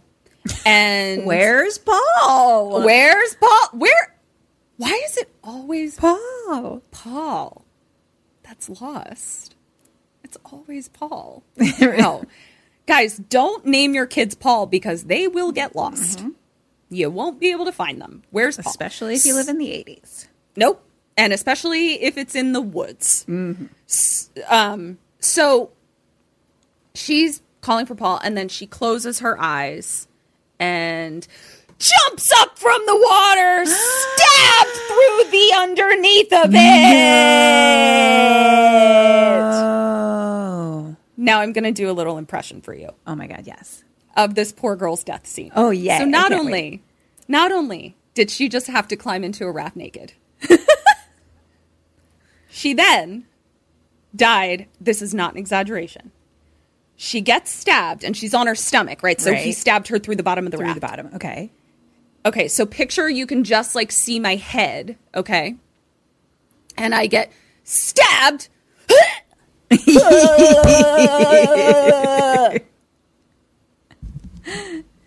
Why did they make her do that? Why, why, why so much shaking? I couldn't tell you. I don't know. Maybe the motion of the ocean? I don't know. I'm not sure. I don't know. But tongue out, off to the side, like they literally may as well put like X marks. character. Yes, they may as well put X marks over her eyeballs. This poor, poor uh. girl. The humiliation. So, Sam is dead. Goodbye, Sam. Bye, Sam. I missed a question for you. Ah! Oh no. What was that? Because I was so it's because I was so excited to tell you about her getting, Getting into the into the raft. so hold on. The question was going to be cut to Sam. She hears something out alone at the lake Oh. by herself. What do you do? What I would have yeah, gotten that one. you would have gotten that one. You know what? I actually do in fact know for a fact that you would have gotten that one. So I am going to give you a double ding. Thank you. Like you actually would have gotten that one. Of you would not have gone down. Yeah. So, um, all right. So, back at the cabin, Paul's dancing with Twin, who has his hat on. What a fucking garbage Paul. Then he says, "I'm sorry, I I, I can't go through with it," and leaves. Yeah. And tw- Too bad. too Too bad too you late, buddy. playing with the hat while your girlfriend got stabbed. Paul. Yeah. Too little, too late, buddy. So we cut to him now heading down to the lake. And uh, we cut back to baseball cap twin. And she goes over to Crispin and puts the hat on Crispin and asks him to dance. So now Ted has been rejected by the same twin twice. Uh oh. Never get rejected by the same girl twice. Sorry, Ted. Put that through your computer, you Beep, boop, fucking beep, turd. boop, boop, beep. So Ted is just like playing with a match. just like, just mad. that's, that's one way to express your anger. Yeah. That's how I do it. Just light shit on fire. And so Crispin is like, I thought you wanted to be with Ted. And she's like, I did. Now I want to be with you. Oh. And Crispin is like, makes me feel like a rat. And uh he's like, Are you sure you don't want to join them? And I'm like, Crispin, Crispin, she's into it. Just you're fine. She's into it. And she's like, Nope. But do you want to go upstairs? And Crispin's like, Boner to the face! Ted is pissed, just holding his match. so now we cut to and here's what's funny he may have it may have been like one single shot of him like lighting a match and i just like kept it in No, his hand in my brain the whole time Yeah. yeah, but i don't actually know if that's if like the match may have just mm, been The a only split thing second poking his eye is this match. Yep. So, cut to Paul heading down to the uh, raft on the lake, and he's quietly trying to surprise her, I guess, because he's moving really quietly through the water. He keeps his shorts on. Okay, so he's in Um, the water swimming to the raft. Yeah. Okay. And he swims up, and it's dark, and he immediately upon it, within a split second of laying his his eyeballs on her in the dark immediately knows that she's dead and repels himself off like an olympic backstroker and oh. starts swimming to the dock as he's climbing up on the like he it's like he reacted so quickly to her knowing she was dead that I was like, "Are you Jason? Like, are you? Did you? Did you do it?" Yeah. And so he's climbing up onto like the wooden dock, and he's stabbed in the dick. Goodbye, I had to- Yeah, I had to look up uh because it's so dark. Um, I had to look up what he was stabbed by. He was stabbed by like a harpoon, Okay. basically. Yep, yep, yep. Jason's got a lot of equipment. He'll take whatever is near him. Yeah. Yeah. so he's he's not beholden to his machete. no, he's used uh he's used a, a stabby, a saw, his hands, uh um um, um a javelin. Uh, pro- the ja- harpoon is probably what also stabbed Sam through the bottom of the Right, raft. I bet. yeah. Too. I bet that was a repeat weapon. Yep. So now we see Rob in his bear hunting tent hear Paul screaming. Oh, Okay. right, right, right. Side note: Harpoon was also my favorite kill of the third one because it's where it's Oh. like 3D and it's like shot right into the Oh, eye. and it, like, yes, that's right. Okay, so he clearly So. went back and got his harpoon. like, I know, I like this one. Yeah. So we see Rob here screaming. He starts heading towards the lake with a machete. Uh oh. Uh, he then hears something behind him and sees something back at his tent and goes back and looks in as okay sammy's helped me because i went back and rewound it. It's like he walked away from his tent. Then he heard something behind him turn back around to his tent and went into the tent and started picking things up as if it had been ransacked but he was literally like 10 paces away so, Sammy's, if you know what that whole thing was, please let me know. Okay. Maybe he was looking at him. I don't Or know. forgot so something? maybe it was a weird scene. So he goes back and looks in because now we just cut to um, Crispin and Twin in Paul and Sam's room because they're not going to be using it. And one of them says it's a neat room, and the other one says you're neat. I don't know. It feels it feels like your neat Was is like Crispin. was Crispin. Uh, yeah. And so she gets on top of him Im- immediately, and Paul's bed falls apart, crumbles, just Oh no. kerplunk, and the bed breaks. And Crispin laughs awkwardly, and they keep doing it on the broken bed. Uh-huh. But it was such a weird scene. It almost like I can just tell you now, like the bed breaking, like never comes back, and it's not like they were yet rigorously having sex, where it would be like the joke is that they f- fucked the bed too hard. You know what I mean? Yeah. It actually makes me wonder if like The bed actually broke. the bed actually broke and they kept it in there. So I'll be curious to find that out. We'll postmortem it. Yeah.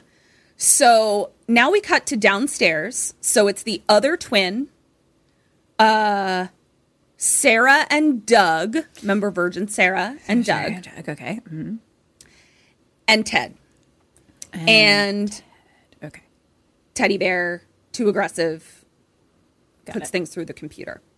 Uh, and they have found uh, a film reel, but like the the one like you know Christmas Vacation. I found it up in the attic, um, and are projecting it onto a screen that they mm-hmm. have, and it's all old timey erotica.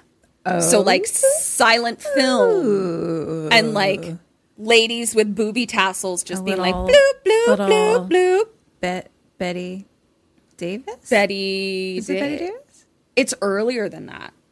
It's like it's like eight like late eighteen hundreds type of vibe, like old, old, Okay. old, and they're laughing away. Well, Ted is laughing away. Twin is like, "This sucks." You, I mean, you know what it's like to be. Uh, we've been bo- both of us have been both twins, where it's like one of you is upstairs getting ass, Yeah. the other one wants like to stuck leave. with your friend. Like you have to wait for your friend, but you're not interested in anyone else there. Exactly. yes. Oh yes. We've both been Both- both, of those, both of those people. people. Yeah. Because we're Um, great friends. We are. The twins, on the other hand, here we go. Uh oh. So, other twin has had it. Like, Ted is the worst. And so she goes upstairs and knocks on her twin's door. And uh, she's like, I want to leave. And uh, twin that's fucking Crispin is like, No, you go. Take an umbrella. So, question three you are um, twin that wants to leave. What do you do and what does she do? Well, as I just said, I'm a good friend slash Mm-hmm. sister, so I would stay and wait for my fucking friend. I think Okay. that she leaves. You are. Du- I think. Have you gotten all double dings? You've gotten all. This is. Sorry, but also you got like really good on your dead or like. I feel like this is my, maybe gonna Stop me. be. I don't know. This is gonna be maybe a. I don't know what I was gonna say. A burrito Anyway. in the morgue. A burrito in the morgue. I don't even know what that means. Me neither. So we cut to twin, pissed, leaving. It's a storm outside. Takes her umbrella. magically had a she? raincoat. She didn't have an umbrella, but she ah. magically had a raincoat. So and she storming. goes, yeah, Okay. very storming. And she goes outside and turns back to the house and yells, "You slut!" to her sister. Sure. She then gets on the bike, but we just see her shadow cast up against the house getting on the bike. Uh-huh. And then we see her shadow stabbed by a Jason shadow. Has there been any? Um, sorry. Uh, very faintly, probably not faintly. We're actually having a sound system problem, and there are some sounds that are very difficult for me to hear in our current sound system. So I have the captions on all the time. So I can't even say that they were really faint or quiet because I can't trust my ears. Yeah. Okay. It's really frustrating. Like, for instance, watching Ted Lasso. Okay. it's very weird. Like Ted Lasso specifically, Uh-huh. Jason Sudeikis' voice, I-, I can only hear the end of his voice. Whatever word he says, I can hear the end of it. Can Eric hear these things? he has a little trouble hearing it as well. Like it's like it's not, and like we will have to Trying turn to make the sure dialogue. It's not, the, it's not No. your earballs. No, because we will have to turn the dialogue all the way up to to be able to hear it, and then we have to turn it all the way down for any other sound in the show. So it's like if it goes from like a dialogue scene to like an action scene, Right. It's like it is Yeah. rattling our walls. So there's clearly like a balancing issue that is happening right now. Interesting. Anyway, that was sound system corner. Back to the movie. That was okay. So Ketrin couldn't hear any of the. No, I couldn't, but I'm sure they were there. So, twin is in, twin shadow is impaled by Jason's shadow. Okay. So now we cut to Sarah, Virgin Sarah, saying, "I'm going to bed." To her boyfriend Doug. Virgin Sarah's going to bed. Okay. Doug says, "Oh, are you tired?" And Sarah says, "No." Ooh, bow chicka bow wow. Doug is still not getting it though. Oh, Doug. Because then she says, Do you mind sleeping on the bottom bunk? And he says, Oh, you want to, to sleep on the top? And she goes, No. so they're both going to sleep on the bottom bunk. And all I could think was just like, Oh, remember in college when we slept on fucking twin bed the twin beds that were like the size of balance beams and we had to we slept with two people in them? Like god that sounds like my actual full-blown nightmare now. So they're gonna go fuck. Sarah's gonna lose her virginity. Cut to mrs jarvis Oh, coming in after a nighttime storm run. Sure. um, actually, why did I even throw shade at that? I literally run in storms. It's the only time I run is when I'm in Baltimore and it's a storm outside. Look so. I apologize, Mrs. Jarvis. I love The running shade. in storms. The yeah. shade. So she comes in and she calls for Tommy and Trish and goes to turn on the light. The lights are out. Uh-oh. Question four What do you do? And what does Mama Jarvis do? She's gonna go check the fuse box. Okay. Obviously, I am gonna get a flashlight, and honestly, I mean, I would check the fuse box.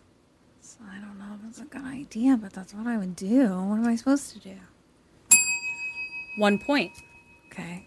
because yes, check the fucking fuse box. And I happen to know that Jason was outside, not in the basement with the fuse box because she keeps calling her kids, calling the dog. All of her inner monologue is outer monologue, by the way. so many writers. yes, so many writers. We needed to hear her say, Where are my kids? Oh no! I wish I knew where they were. I was like, no, no, no, like we got it. we didn't. We got it. We didn't need it. it's a, it's it's interesting the episode that we like at the beginning shared this wonderful story written like beautifully for us to then go into this movie written by 75 people also written, so well Written by everybody in the world, which is also weird because Yeah. the person that wrote our story clearly also wrote this, since Yeah. everyone in the world wrote this movie. um, so she's looking around in the dark, and rather than going to the fuse box, she goes outside in the rain calling for the dog, which. Sure, I just feel like get the light situation dealt with first is sort of how I feel. And so she goes shocking. outside and then she sees feel. someone. Ah. Ah. We can assume she's dead. Oh. On Wikipedia, it says Mrs. Jarvis dies off screen. I was like, oh, okay. Thank you. Great. I don't know why we didn't want to show that death, but here we are. Uh, it stumped the writer's room, her death. So they just left it out. So now we cut to Trish and Tommy in the car. And I don't remember why they were in the car, but they went somewhere and are now driving home. And uh, Tommy is like, slow down. The party's going to be all night. So now we cut to Sarah, who's about to bone down. And she has brought matching underwear and a silken robe. Cute. to bone down. To which I say, this bitch knew she was going to fuck. Of course, This she bitch is not wearing I'm sleeping in a separate bunk bed from my boyfriend type of pajamas, okay? Okay. She knew what she was doing. Oh, Yeah. So now we cut to Trish and Tommy. They're coming home. Lights are still out. Now they're calling for mom. They head upstairs also without checking for the lights. And there keeps being this shot of like you go, it's one of those staircases where you go up and then there's a little landing and then you go up another set of stairs. Mm-hmm. And at the landing, there's this circular window with like a bench underneath of it kind of thing. And we just keep seeing a shot of this window. okay. I saw it like three or four times, so that's why I'm telling you. So they head upstairs and they're like, maybe she's still jogging. And Trish is like, she's never been gone this long. Question five What do you do? What does Trish do? I'm gonna get a flashlight and together check the fuse box. Mm-hmm. Let's try to get the lights back on. Mm-hmm. And um, I feel like we're concerned. We should call for help. Uh, that's you. That's you. That's all right? Okay, got it. And what does Trish do? Uh, what does Trish do? What did they just say? Uh, maybe she's maybe she's still jogging, and Trish Trish says she's never been gone this long. Does she go outside and look for her? Yes. Does not grab a flashlight. Doesn't grab a flashlight. No. Come on. And uh, does she grab a flashlight? Is it a second chain?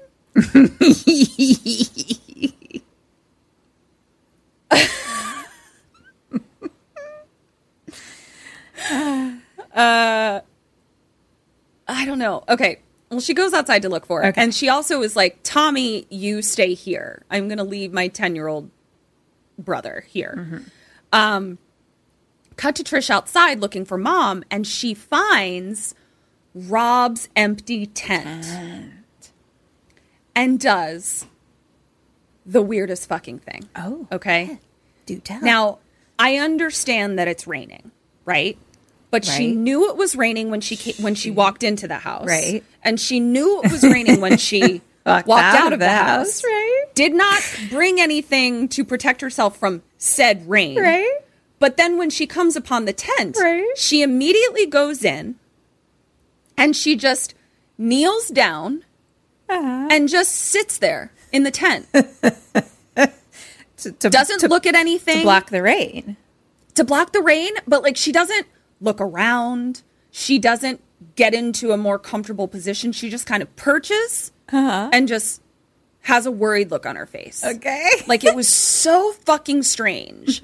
and and you and it was like this is a directorial thing because it was like we're clearly w- waiting for something to happen to her. Right. But she as an actor was Didn't just to do. waiting for something Yeah. to happen to her. Like, and I was like, I'll just sit in here now. yeah, again, so writers, funny. all the writers. so we now see a POV looking at the tent, Mm-hmm. and then we see a shadow of a machete, and it slices the tent. But it's Rob, Rob. and he's like, "What are you doing in there?" So we cut away for a second. We'll come back to this, okay? Okay. But Rob is also not the smartest cookie in the cookie tin. But we'll get back to that in a second. Okay. So now we cut to Crispin and Twin in the bed, and Crispin is like, so it's postcoital, and he's like, "Am I? Oh no, Crispin! Am I A dead fuck? Correct. what does she say? She What's says. answer? She says, huh, "I think you're incredible." Oh, Crispin's day is made. yeah. They start awkwardly kissing. He kisses the way he dances. Okay. Just very sporadic, Okay. pokey, random, just twitchy. Okay. Um, but she's into it. Again, I'm not going to yuck anyone's yum. Yep. She's into it. Crispin can't hold his chill. And she then says, I'll be right back. Like she's going to go to the bathroom Uh-oh. or something.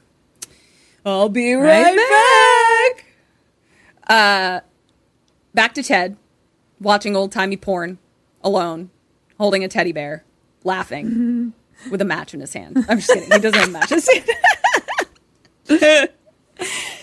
Crispin then comes downstairs with the twins' underwear and hands it to Ted. Crispin, come on, Crisp. That was also an 80s thing where it's like boys just thought that a woman's underwear was their property. Theirs. And I'm just like, joke's on you because all my underwear have period stains. So We took their hats, they took our underwear. true. Yeah. Um, so he hands him, hands Ted her underwear and says, Dead fuck? No. run this through your computer. Computer. Oh. Yeah. And he looks at her, or uh, uh, to Crispin, looks at Ted and goes, I was great. and uh, he's like, let's celebrate. And so Crispin goes into the kitchen and he's looking for a corkscrew. And Ted is not responding about where the corkscrew in the kitchen is. But then Crispin finds it because it's stabbed into his hand. Crispin! So it's stabbed into his hand, so he can't move his hand, so he's stuck. And then he is chopped through the head, Oh, shit. severed head. Severed. Now he really is a dead. dead. Fuck. Yeah. Damn. I That's mean, what at we least call- he died happy. That's exactly what I thought. It's exactly what I thought. Like he died Um, on like the high of his life. He really did. Yeah. It was Uh, all downhill from there anyway. So When you're right, you're right. So now we cut back to the twin. Now wondering, she goes back in the bedroom. She's wondering where Crispin is. right, of course. And she looks outside into the storm and she sees that her sister's bike is still there. Oh no. Question six What do you do and what does twin do? I think she's gonna go outside and look. Okay. I. What am I gonna do?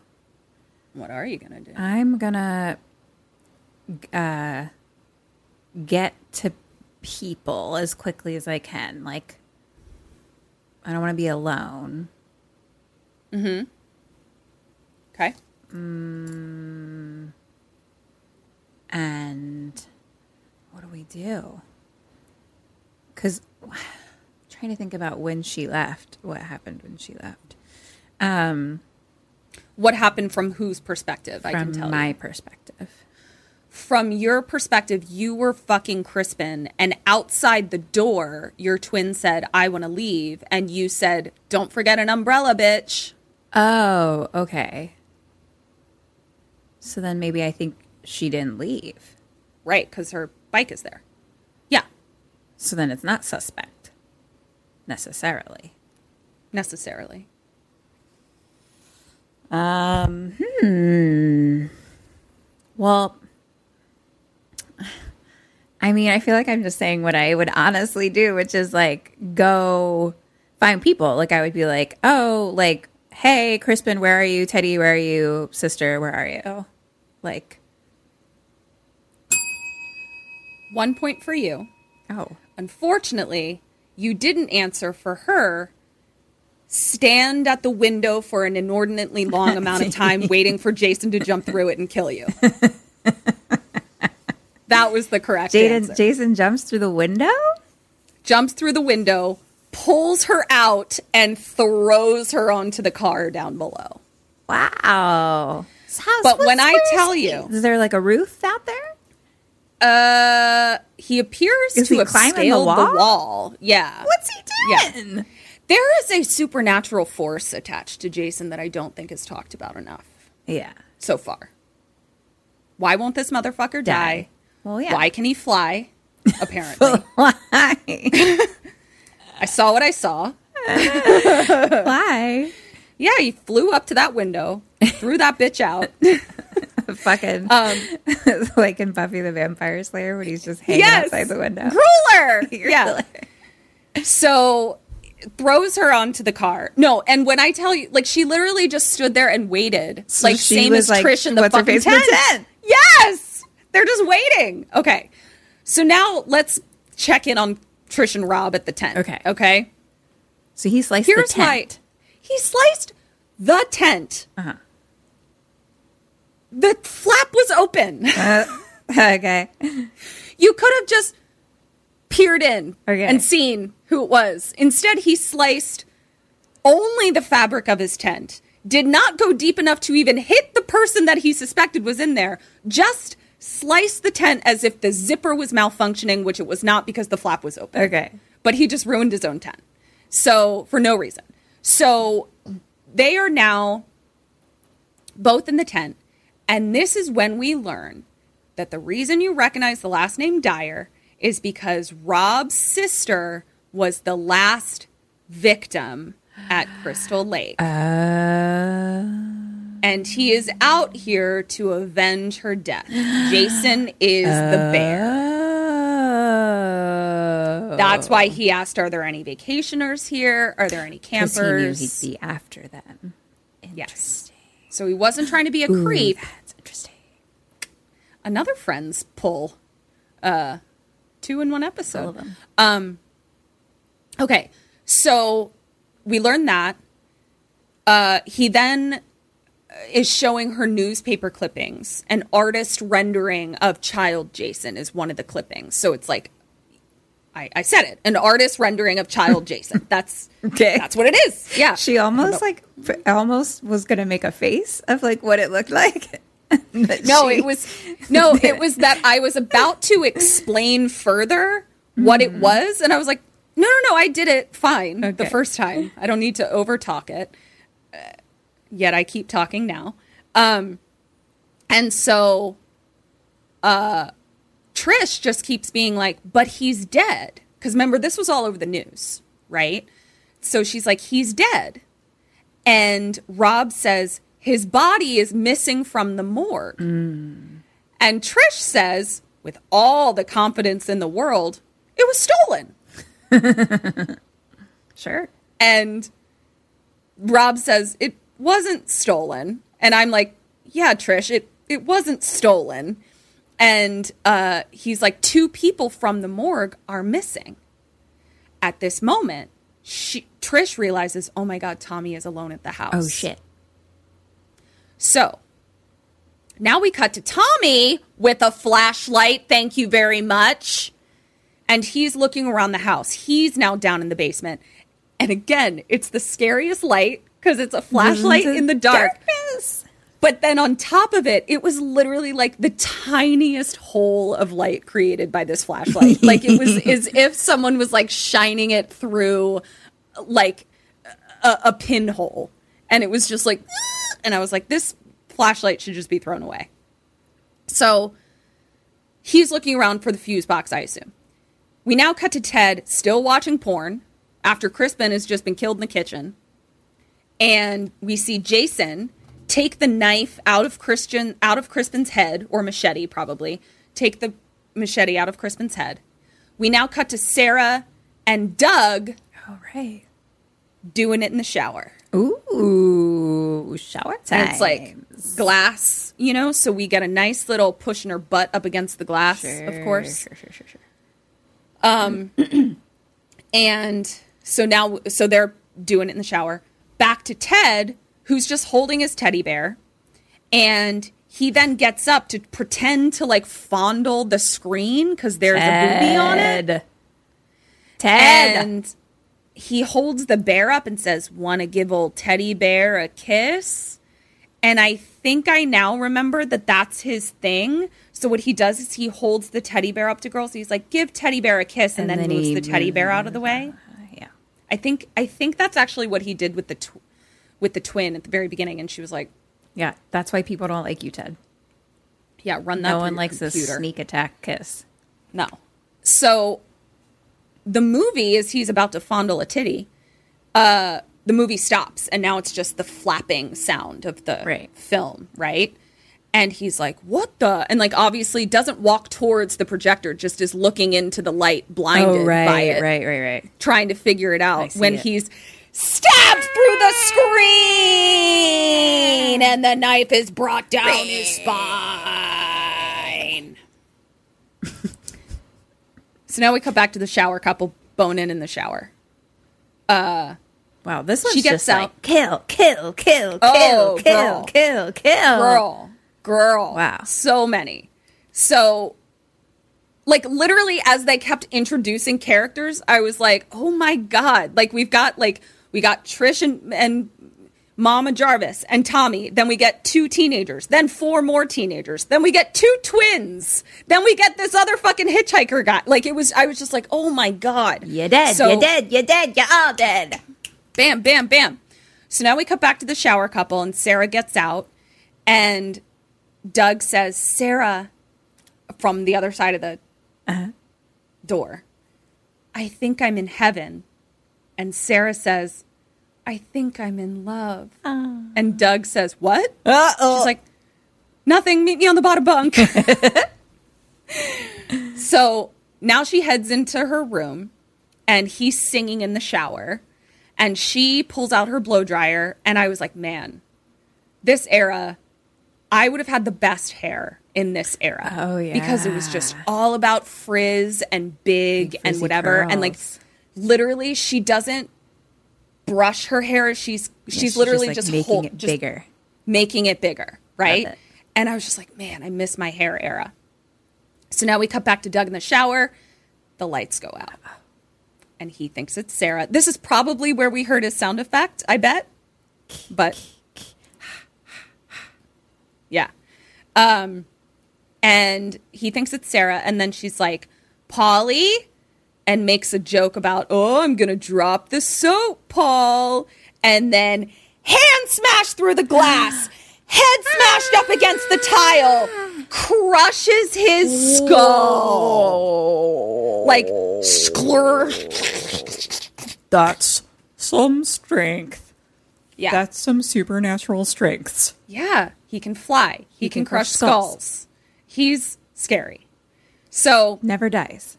Oof. never dies. Yeah, He's getting more scary as it goes on. he really is. He wasn't that. s- I mean, he didn't. No. wasn't at first, but he he wasn't him at first. But like, yeah. And there wasn't any like supernatural remember the second one? There was no scary. and he like couldn't even run. Yeah, he could barely Remember? move in the second one. Yeah. Now he's just gaining supernatural powers all over the place. It's like every kill gives him every kill. Every kill gives him more powers. That makes sense.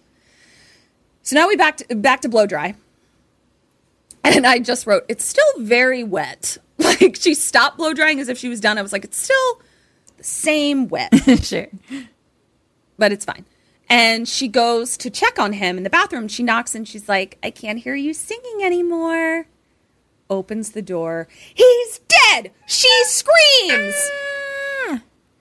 Do you remember the magical towel from like Yes, episode two. two? The boy. she is wearing a, magical, magical fucking towel where she is flailing and running and there is not a nip slip to be found that thing is literally sewed into her skin it is on there so tightly I literally walk from like my closet to my bedroom and my towel And falls, falls off me. off. Yeah, 100%. cannot Run anywhere. maybe we're just not tying our towels did we learn Like, wrong? maybe i guess so towel and i towel stays on fully no problem is what i wrote she then runs downstairs tries to leave and the door is locked question seven what do you do what does sarah do Okay, I run downstairs. The door is locked. Mm-hmm. Like requires a key from the inside, kind of thing. she's just Sure, sure. Kedron just made a, a a move of just like yanking at the door, basically. Yeah. Okay. i don't know the mechanism by which it is closed but she appears to be Because I'm like, I don't know. Am I inside? I unlock the door and leave. turn turn, the knob turn the- yeah Turn the lock. yeah Um, I guess we'll assume it requires some type of key. Sure. Yeah.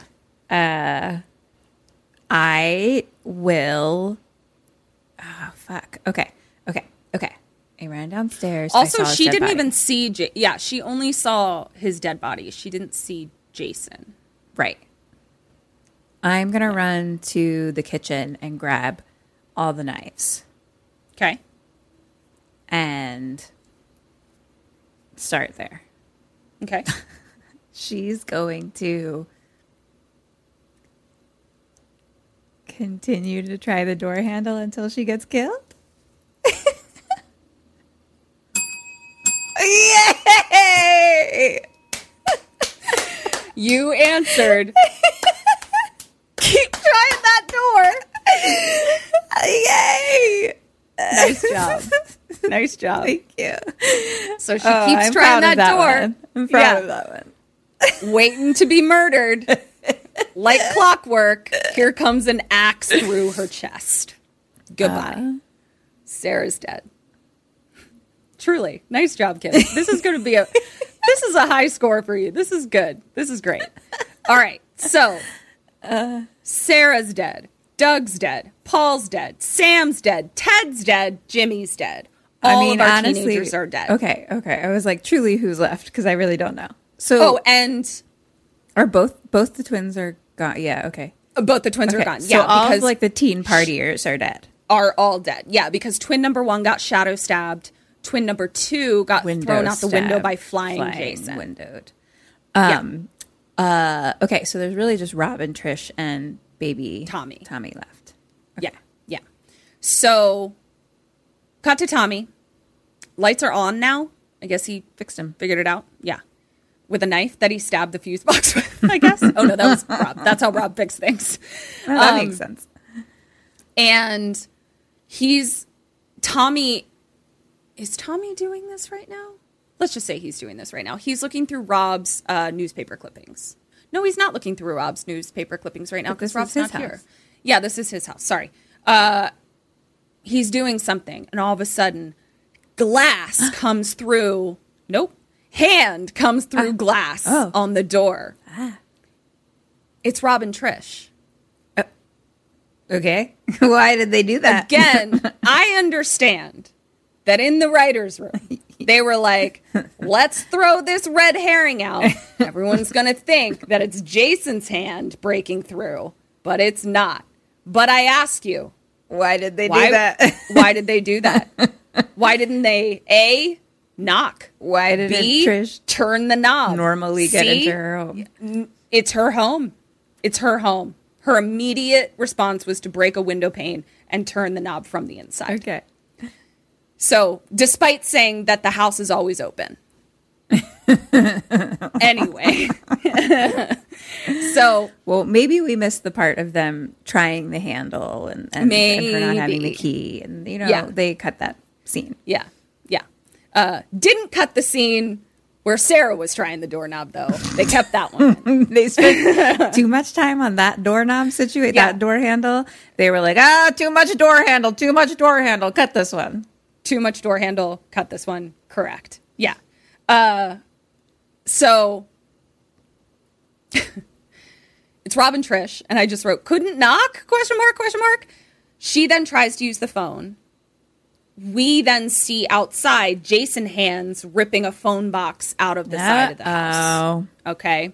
So question eight, what do you do? What what is what do they do? So you you're them. You didn't see Jason but the phone's not working. thing, but the phone's dead. Yeah. Um, I'm gonna grab all of the knives and axes and Mm-hmm. fire pokers and things, and run to the car and drive away and get up.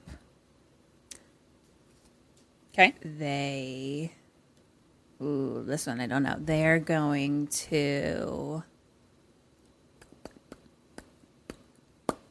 They're gonna. um,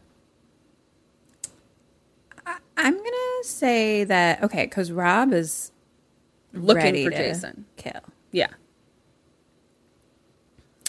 Um, so maybe he tells them to like stay here and he goes outside looking for Jason. I don't know. That's one and a half points. Rob says, I'm going over to the neighbors. Okay. Trish says, I'm going too. Mm. Tells Tommy, the 10 year old, Stay we now, here. we now know that there is a serial killer out there. 10 year old, please stay in this house alone. I then said, Where the fuck is the dog? Who is looking out for this fucking dog? Well, I was surprised that you let the dog go before you were like, "Oh, let's ju- figure out the lights first. because she didn't even look to see if the dog was in the fucking house. It's dark. Like she she literally just like didn't like turn No. the lights on first. the dog might just be sitting in front of you. Like I'm here. Hello, turn the fucking lights on first. Normally, So- that's your first thing that you do, regardless of lights or no lights. Yeah. So I'm like, where's the fucking dog? We cut to Trish and Rob walking over the to the neighbors, and I go, oh, there's the dog following you. So you're taking the dog to the murder house and leaving the 10 year old alone, not even leaving him with the fucking dog. And I just wrote, leave the dog with Tommy, Jesus Christ, or nobody go over to. I'm getting I'm getting ahead of myself. There was a lot of choices made in this movie. So they go in. Rob immediately sees something and is like, he's been here, right? Okay. Any of the many things that he would have seen.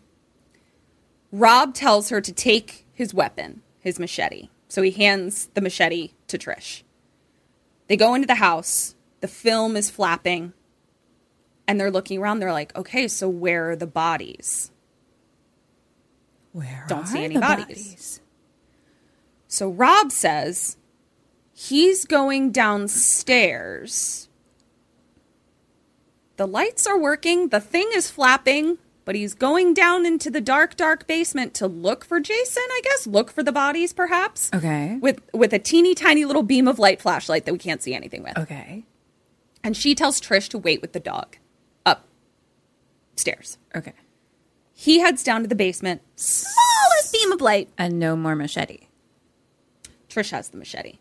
Okay. Interesting choice. Uh, and we see a rat scurry in the pinprick of the flashlight. Um, and then back to Trish. Gordon is like, Y'all are dumb. this is fucking stupid. So he runs off whimpering, but she can't see him in the dark. So she can't see where he went. She thinks he went upstairs. She calls for him up the stairs where that window is, right? Uh-huh. Cut to Gordon jumping out a window. Gordon! what? He's like, goodbye. You guys are fucking idiots. Like through the glass? I'm fucking out of here. Yes. Gordon's like, goodbye.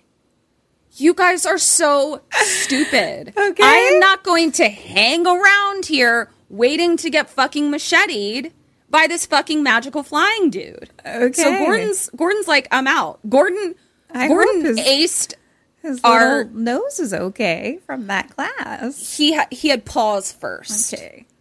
So I, I don't know. Gordon looked like a little fucking superhero to me. He was just like goodbye. But it was quite a relief because I'm like, okay, I don't have to worry about Gordon anymore. Okay. Like Gordon's out of here. One would hope. So Trish now goes upstairs because it's still dark. Why is it dark though? Just turn a light on. The thing is flapping. Like that's how I know that there's power. 'cause it- Right, right. Cat looks stressed. I don't know. Okay, some whatever. She goes upstairs. Back to Tommy. Now Tommy is looking through Rob's newspaper clippings. Oh, okay. okay, He, like, because he, yeah. Back to Trish in the neighbor's house. She sees Kool Aid blood spilling out from the bathroom. Uh, and she sees turns and sees someone stabbed into the wall. Oh, yeah. Jason loves that. but I don't know who it was. Doesn't really matter, does it? Doesn't it? A dead body stabbed into the wall. She then runs to get Rob. She goes down the stairs like halfway, right? And mm-hmm. she's like, Rob, Rob, Rob. Rob runs up the stairs, falls through the slats of the wooden stairs. Okay. She's trying to get him out, drops the machete by accident, Oh, Trish. gets free. He goes back down the stairs, presumably to get the machete. Jason is waiting for him Oh. and just starts hacking away Oh, no. as Rob yells, Jason! He's killing me! He's killing me! Trish, run! He's killing me!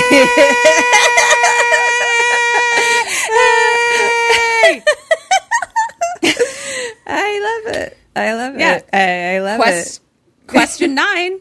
What are you doing? What is Trish I'm a run. I'm a run.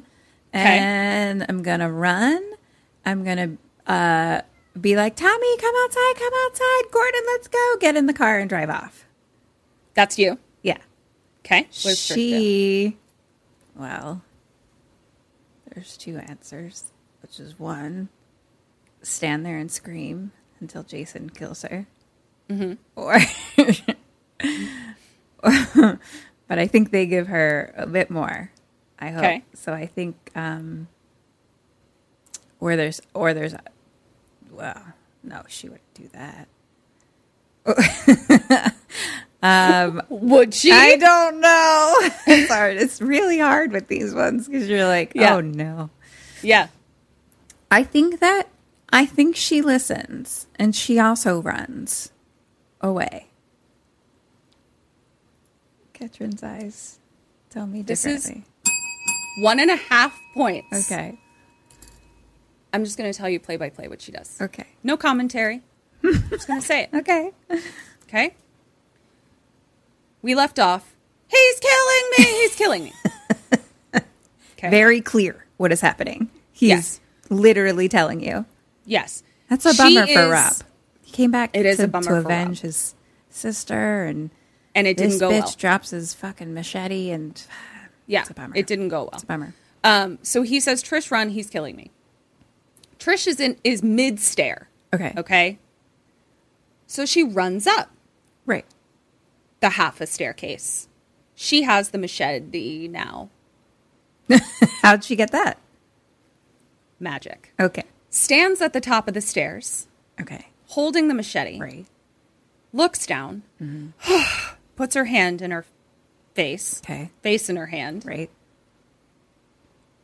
goes back No. down Trish. the stairs. Well, you know that that's the thing that I said she wouldn't do that. Was that? It was that. Yeah. So when the noise stops, she goes back down to the bottom of the stairs, then turns around and goes back up. Tri- so we have half up, all the way down, Okay. back up, halfway again where those slats are that broke. Yeah. Hand grab through the stairs, of course. I mean, obviously, that's where he just was You killing saw- your friend. You knew it. That's where he just was killing your friend. There's no out to the basement, so you know he's still there. yeah. Um, that those were her choices. That's what she did. Okay, I'm just here to tell you the facts. So he has her grabbed. She chops at his hand with the machete. She gets away, runs and finds a twin, one of the twins. I don't know. She found a dead twin. Sure. then finds Crispin.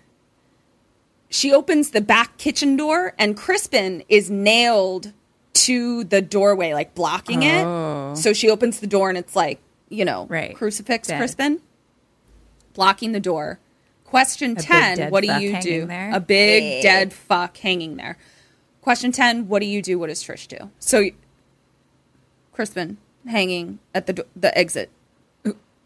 I move past his body and run outside and again call for my brother and get in the car and drive away.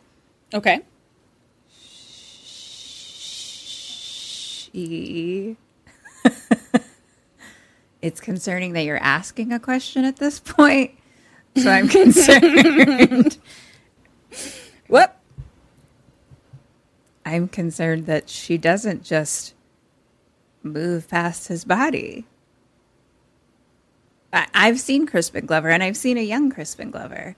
Mm-hmm. He's a He's not a large small- fellow. small fellow, Slender. slender man, yeah. Not as big as a doorway. not even close to as big as a doorway. Pretty easy to just scooch on by. Mm-hmm. Yeah. Okay, but she's probably too scared of the dead body, so I think she screams and turns around, goes back in the house. One and a half points. Okay. I had another Yes. thought, but okay, I'm interested. Was your thought grab a kitchen chair and throw it through the kitchen window? no, that definitely wasn't it. That definitely Okay. wasn't it. Great. Then uh, My thought was that she starts macheting Crispin's body to try to get him out the way. honestly, that would have made more sense than what she did.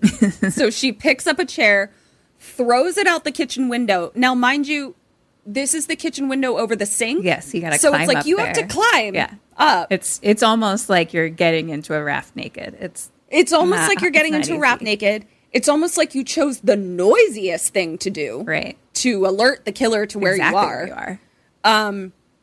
So she breaks the chair, breaks the window of the chair, and runs out the window. Okay. Back with Tommy. oh, she made it. Uh, yeah, and she and he opens the door for Trish. Okay. She goes in. She says, "Get hammer and nails." Oh no. She starts nailing the door shut. Right. Uh, uh, uh, I don't know how a nail nails a door shut. Do you know what I'm saying? Um, I, I, I know what you're saying, but I think it does. At what angle and Oh, where it's in just the door? a nail. She's not Yes. nailing like a wood onto No, it. no. She said, "Get Oh. hammer and nails." Well, you know, there's like the little.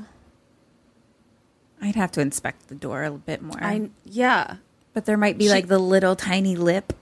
But uh, maybe, but something tells me that flying Jason, who crushed a skull up against a wall, yeah, could get through a nail in a door. think so. So, regardless, nailing the know door he can shut. fly and crush skulls, you know. But True. She did see some some grizzly body scenes. grisly things. Yeah. Uh, like for instance, I'm a pretty strong girl.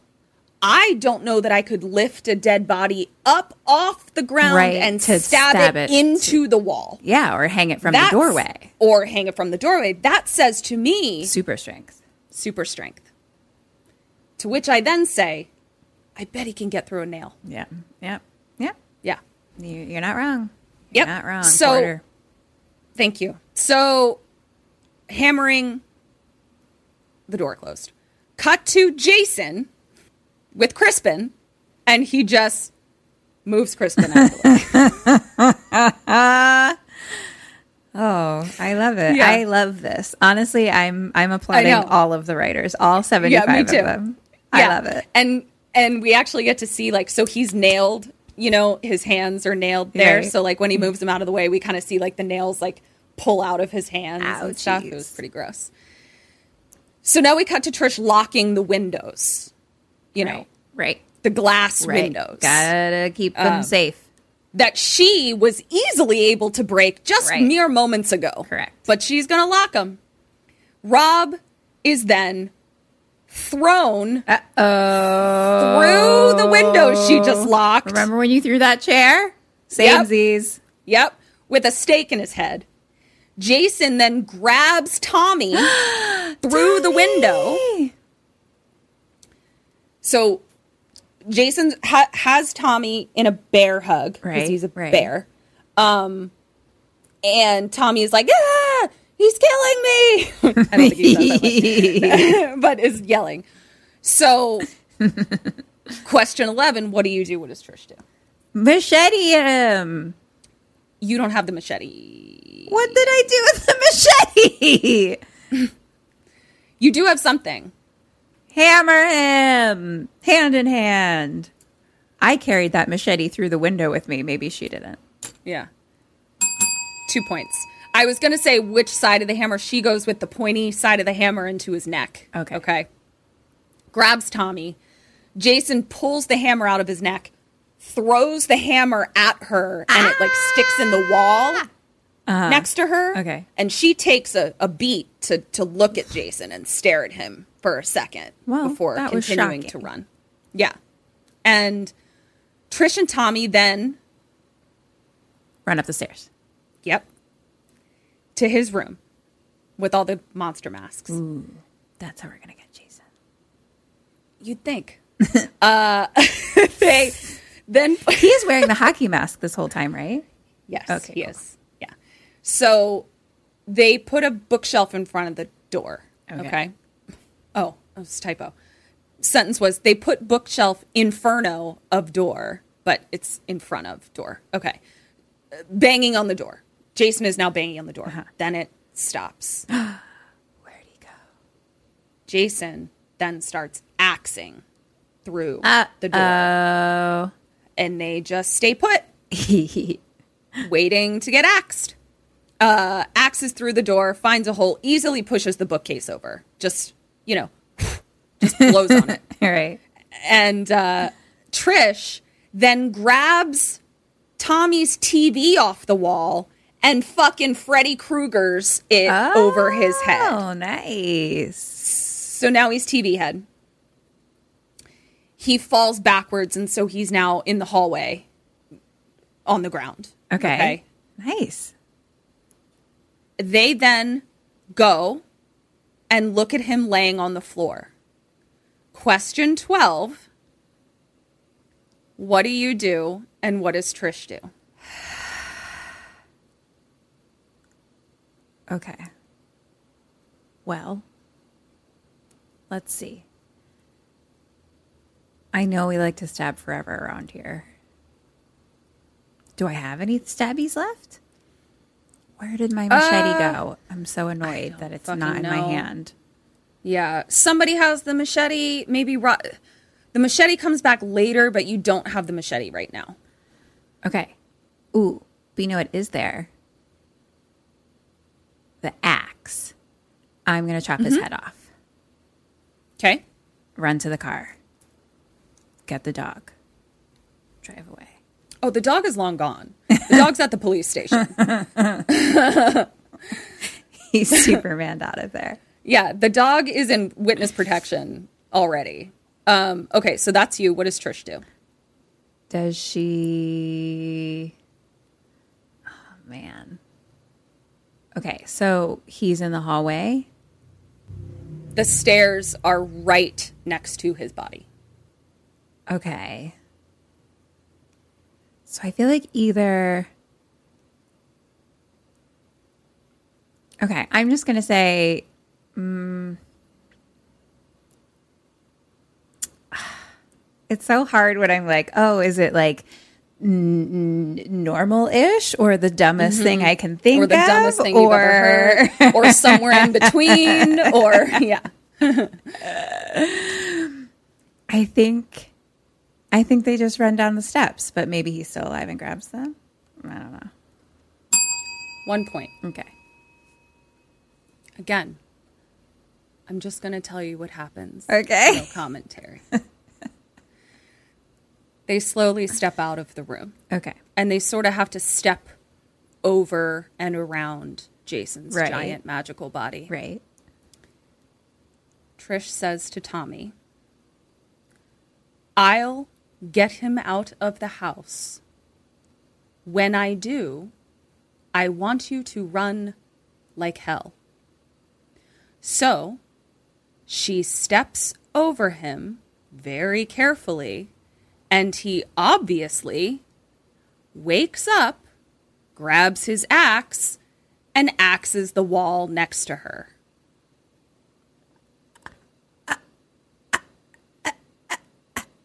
Writers, you're fired. Uh, uh, you're fired. I'll get him out of the I'll get, I'll get him out of the Out of the house. house? What the fuck are you talking about? Okay. Because first of all, if you think he's dead, you're just gonna you're drag gonna this drag his body out of the house. Why and why? Why? Yeah, and you if do you that? don't think he's dead, then what are you what doing? are you doing? He's currently unconscious, ma'am. You he currently gave you a window of opportunity. And you said, I don't need it. I'll get him out of the house. Why? You get Why? out of the house. You get out you of the get house. out of the house. You leave him You- in the house. You get out of the house. You get out of the house. Yeah. Yeah. Yeah. This is So- his house now. He lives here. Yeah, it's he lives in this house now. Yes. you leave have- forever. yeah. Gord, Gordon is outside the house going, These fucking idiots, god damn it. Jump I out am the outta fucking here. window. I am Paul's taking myself first. to the shelter. I need a new family. So he obviously wakes up, axes the wall. She kind of runs, you know, there it's like that uh, hallway but like there's a balcony over kind of thing Yeah, like yeah. a railing so she runs like kind of away from the stairs as if she's trying to get jason to vacate the stair area Okay. so that Tommy can run down the stairs. Right. I guess was sort of her plan.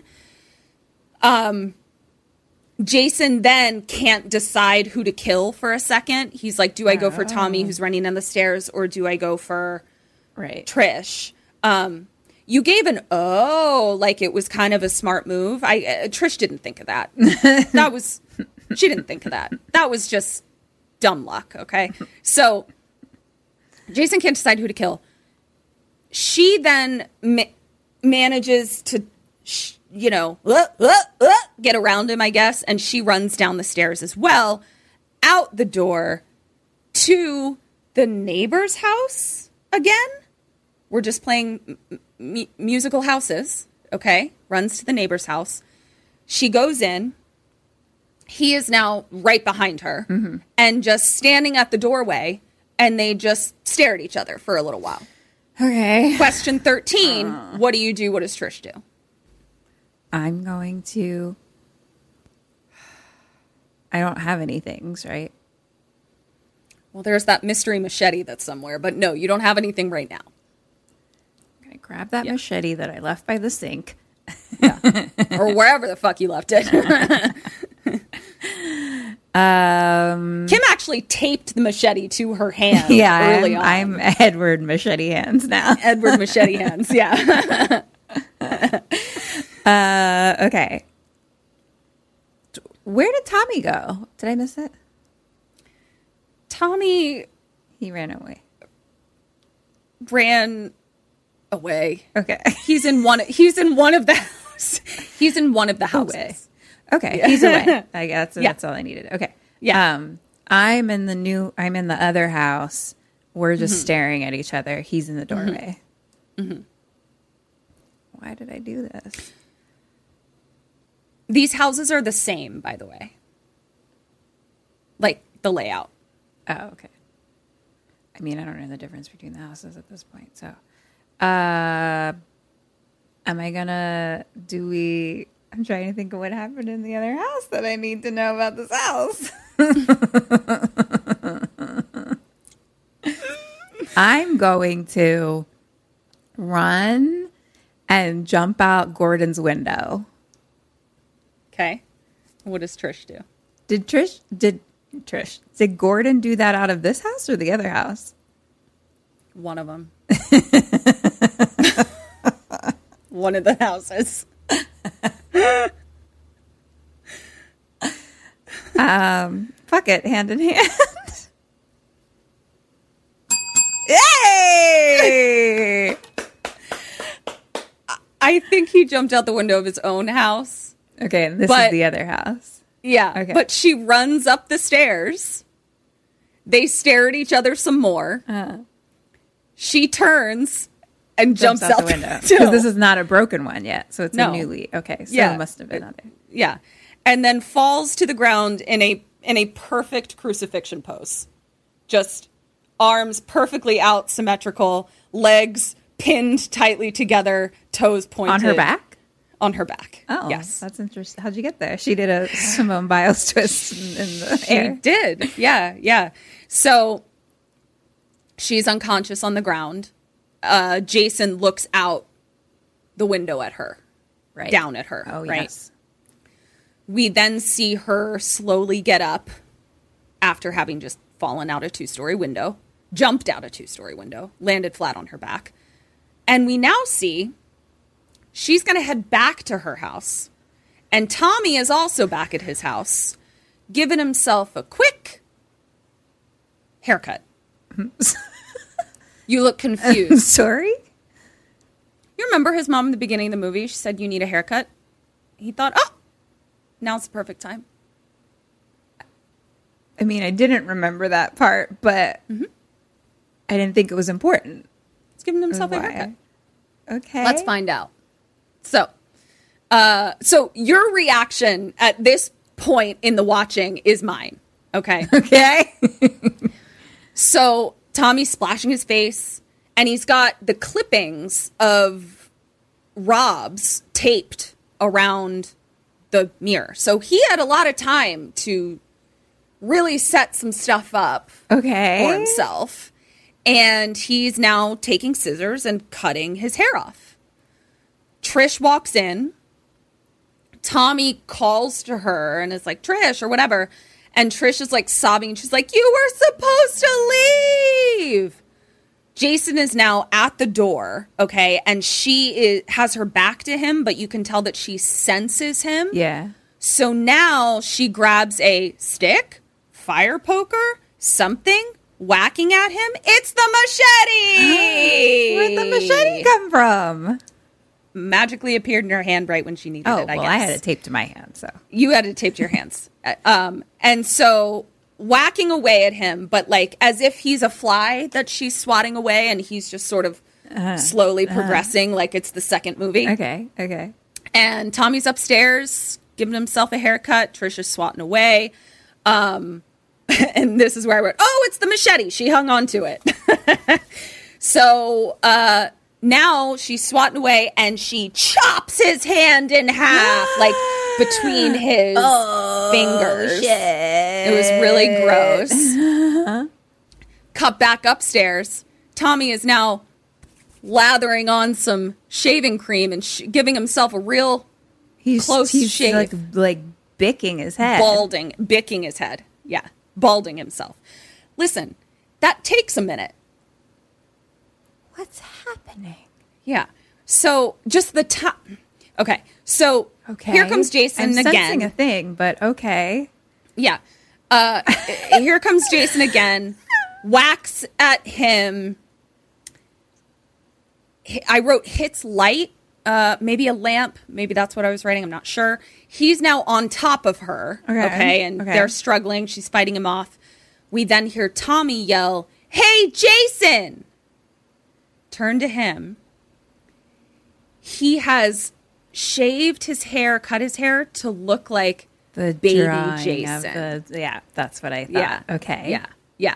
So once I realized what he was doing, I was like, okay, this is why we needed time for a haircut. That being said, you did that with the quickness, Quickness. son. Yeah. Like this was a matter of maybe four minutes. yeah. And so he's standing on the stairs and he's like, Remember me, Jason? Remember me? And Jason kind of like reaches out to him, like not aggressively, like kind of Yeah, cocks like, his head like a puppy. Yeah. Reaches out to him. Question 14 What do you do? What does Trish do in that moment? Machete him hand in hand. Double ding. So Trish grabs the machete. She hits his mask off, Right. Do we drops see? the machete. Oh. Because she didn't tape it to her hands. And we see his face, and it's so scary. and she backs away. But little baby Tommy, he picks up that fucking machete. Jason turns, and Tommy machetes him in the head. and then he, like, Jason falls, and he falls so that the machete goes through his eyeball. Like he seppukus himself through the eyeball. Yeah. Final Bro- uh, chapter. No, He's dead. is when you disembowel yourself. Right. Th- that's he just falls on the sword. that's what stabs. Yeah. Stabs. Yeah. Stabs, stabs himself. It stabs himself. Yeah. Um, Trish then so machete through the Eye. through the eye. Okay. Trish then hugs Tommy and she's crying and crying. And then we see just his pinky uh, move. Oh. Question 15 What do you do and what does Tommy do? Is the machete still available for use? I'm I'm a little confused as to like w- where it is. For the purposes of this, somehow you were able to lift Jason's body off, remove the machete from his eye, put it down, and hug your sister in the flash of a light. Just giving you a little context. Um, I'm gonna chop his head off, Okay. hand in hand. I'm going to give you one point. I thought about giving you a half a point, but really, your answer of chopping off the head, he doesn't do. And Okay. like, that is the thing that I feel like now we're talking final chapter shit. Okay, yeah, okay. yeah, yeah. What he does is Tommy just goes batshit and just Oh, starts hacking, forever. hacking at him forever. Okay. So I would have even taken stab. He's hacking. Okay. And going crazy. And I'm like, go, Tommy. Go, Tommy. Trish is like, Tommy, what are you doing? Tommy. And this is all in slow mo. Right, right, And I'm right. like, he's hacking up the serial killer, bitch. What, what the fuck do you mean? What are you doing? Like, you're welcome, Trish. But she's like, no, what are you doing? And Tommy is just yelling, die, die, die. Freeze frame. Cut to Trish in the hospital. The doc is saying that she needs shoulder surgery. And she's like, but you haven't answered my question. Neither of you, because there's a police officer standing there too. And the doctor says, yes, I know. Often during extreme duress, people are capable of extreme behavior. He was just protecting himself. He'll be just fine. So I'm like, were you concerned at the overreaction of Tommy who hacked away at the man who just killed upwards of a dozen people? Is that what you're concerned I about? feel like she's like, well, he went crazy, and now he is going to be a Michael Myers. Yeah, me too, bitch. Me too, bitch. I judge you for not going crazy. so she says, doctor says he'll be just fine. She says, can you send my brother in? Tommy comes in, and for a second, he's just kind of standing in the corner like a little creep in the shadows. And then he comes over and hugs her. And we, the camera's on his face over her shoulder, and he's got his eyes closed. And then we just see credits. Oh, for you guys are listening, I opened my eyes real wide in a real scary way. And then credits. The end. Final chapter. That was it. That was our last Friday the 13th. It's over. That was so fun. I right. this is one of my favorite things that we do. I know. And I, I really think you got a good score. So let me total your points. Hi, Sammies. So we heard a rumor that you're not signed up for our awesome Patreon yet. What? Where are you getting your bone con then? It's cool, it's fine. You can still subscribe. Just hit the link in the show notes or search for us on Patreon. We're right there. We've got all kinds of bone con. That's bonus content. We've got mini-sodes, postmortems, and Q&As, all live streamed. Polls, prizes, merch, and just a general smorgasbord of KK Sam. So join us. Or else. Damn, bitch! You ready? For your dead or alives, you got 11 out of 14. That's I mean spectacular for me. Spectacular. For your questions, you got 24 out of 30. Nice. For a total of 35 out of 44. Yes, bitch. That is an incredible score. Really nice job. I mean, I've had three previous movies to pra- to practice, to be honest. So Yeah. Yeah. This one was um Was it the most ridiculous? I don't know if it was the most ridiculous, but it was pretty ridiculous. It felt pretty pretty ridiculous. yeah, yeah, for sure. Um, so yeah, that's uh, um, Friday the Thirteenth, Part Four. That The was that was incredible. Thank you. Yeah. Thank you so much. Thank you. Thank you, everybody. So, as Kim said at the beginning, we're uh, taking two more episodes off and then we'll be back. And we love you so much. Um, don't forget to rate, subscribe, and review. You can join our Patreon so you can watch these episodes. Um, and uh, what else? Join our Facebook group. It's getting fun over there. Uh, what else do we do? Follow us at KK Sam Podcast. And oh, and we have soon uh, the finale episode of the first season of our other podcast, Kim and Ket Survive the Cellar, will be out soon. Yeah, so That's you can be catch really up fun. on the first season of that if you haven't listened Yep. yet. Thank you so much to Black Women Are Scary and Dusky Projects. Um, go listen to their podcast. Uh, you can still donate to their second season if you would like. They're amazing. Um, this has been Kim and Ket Stay Alive. Maybe. So until next time, Stay alive. goodbye.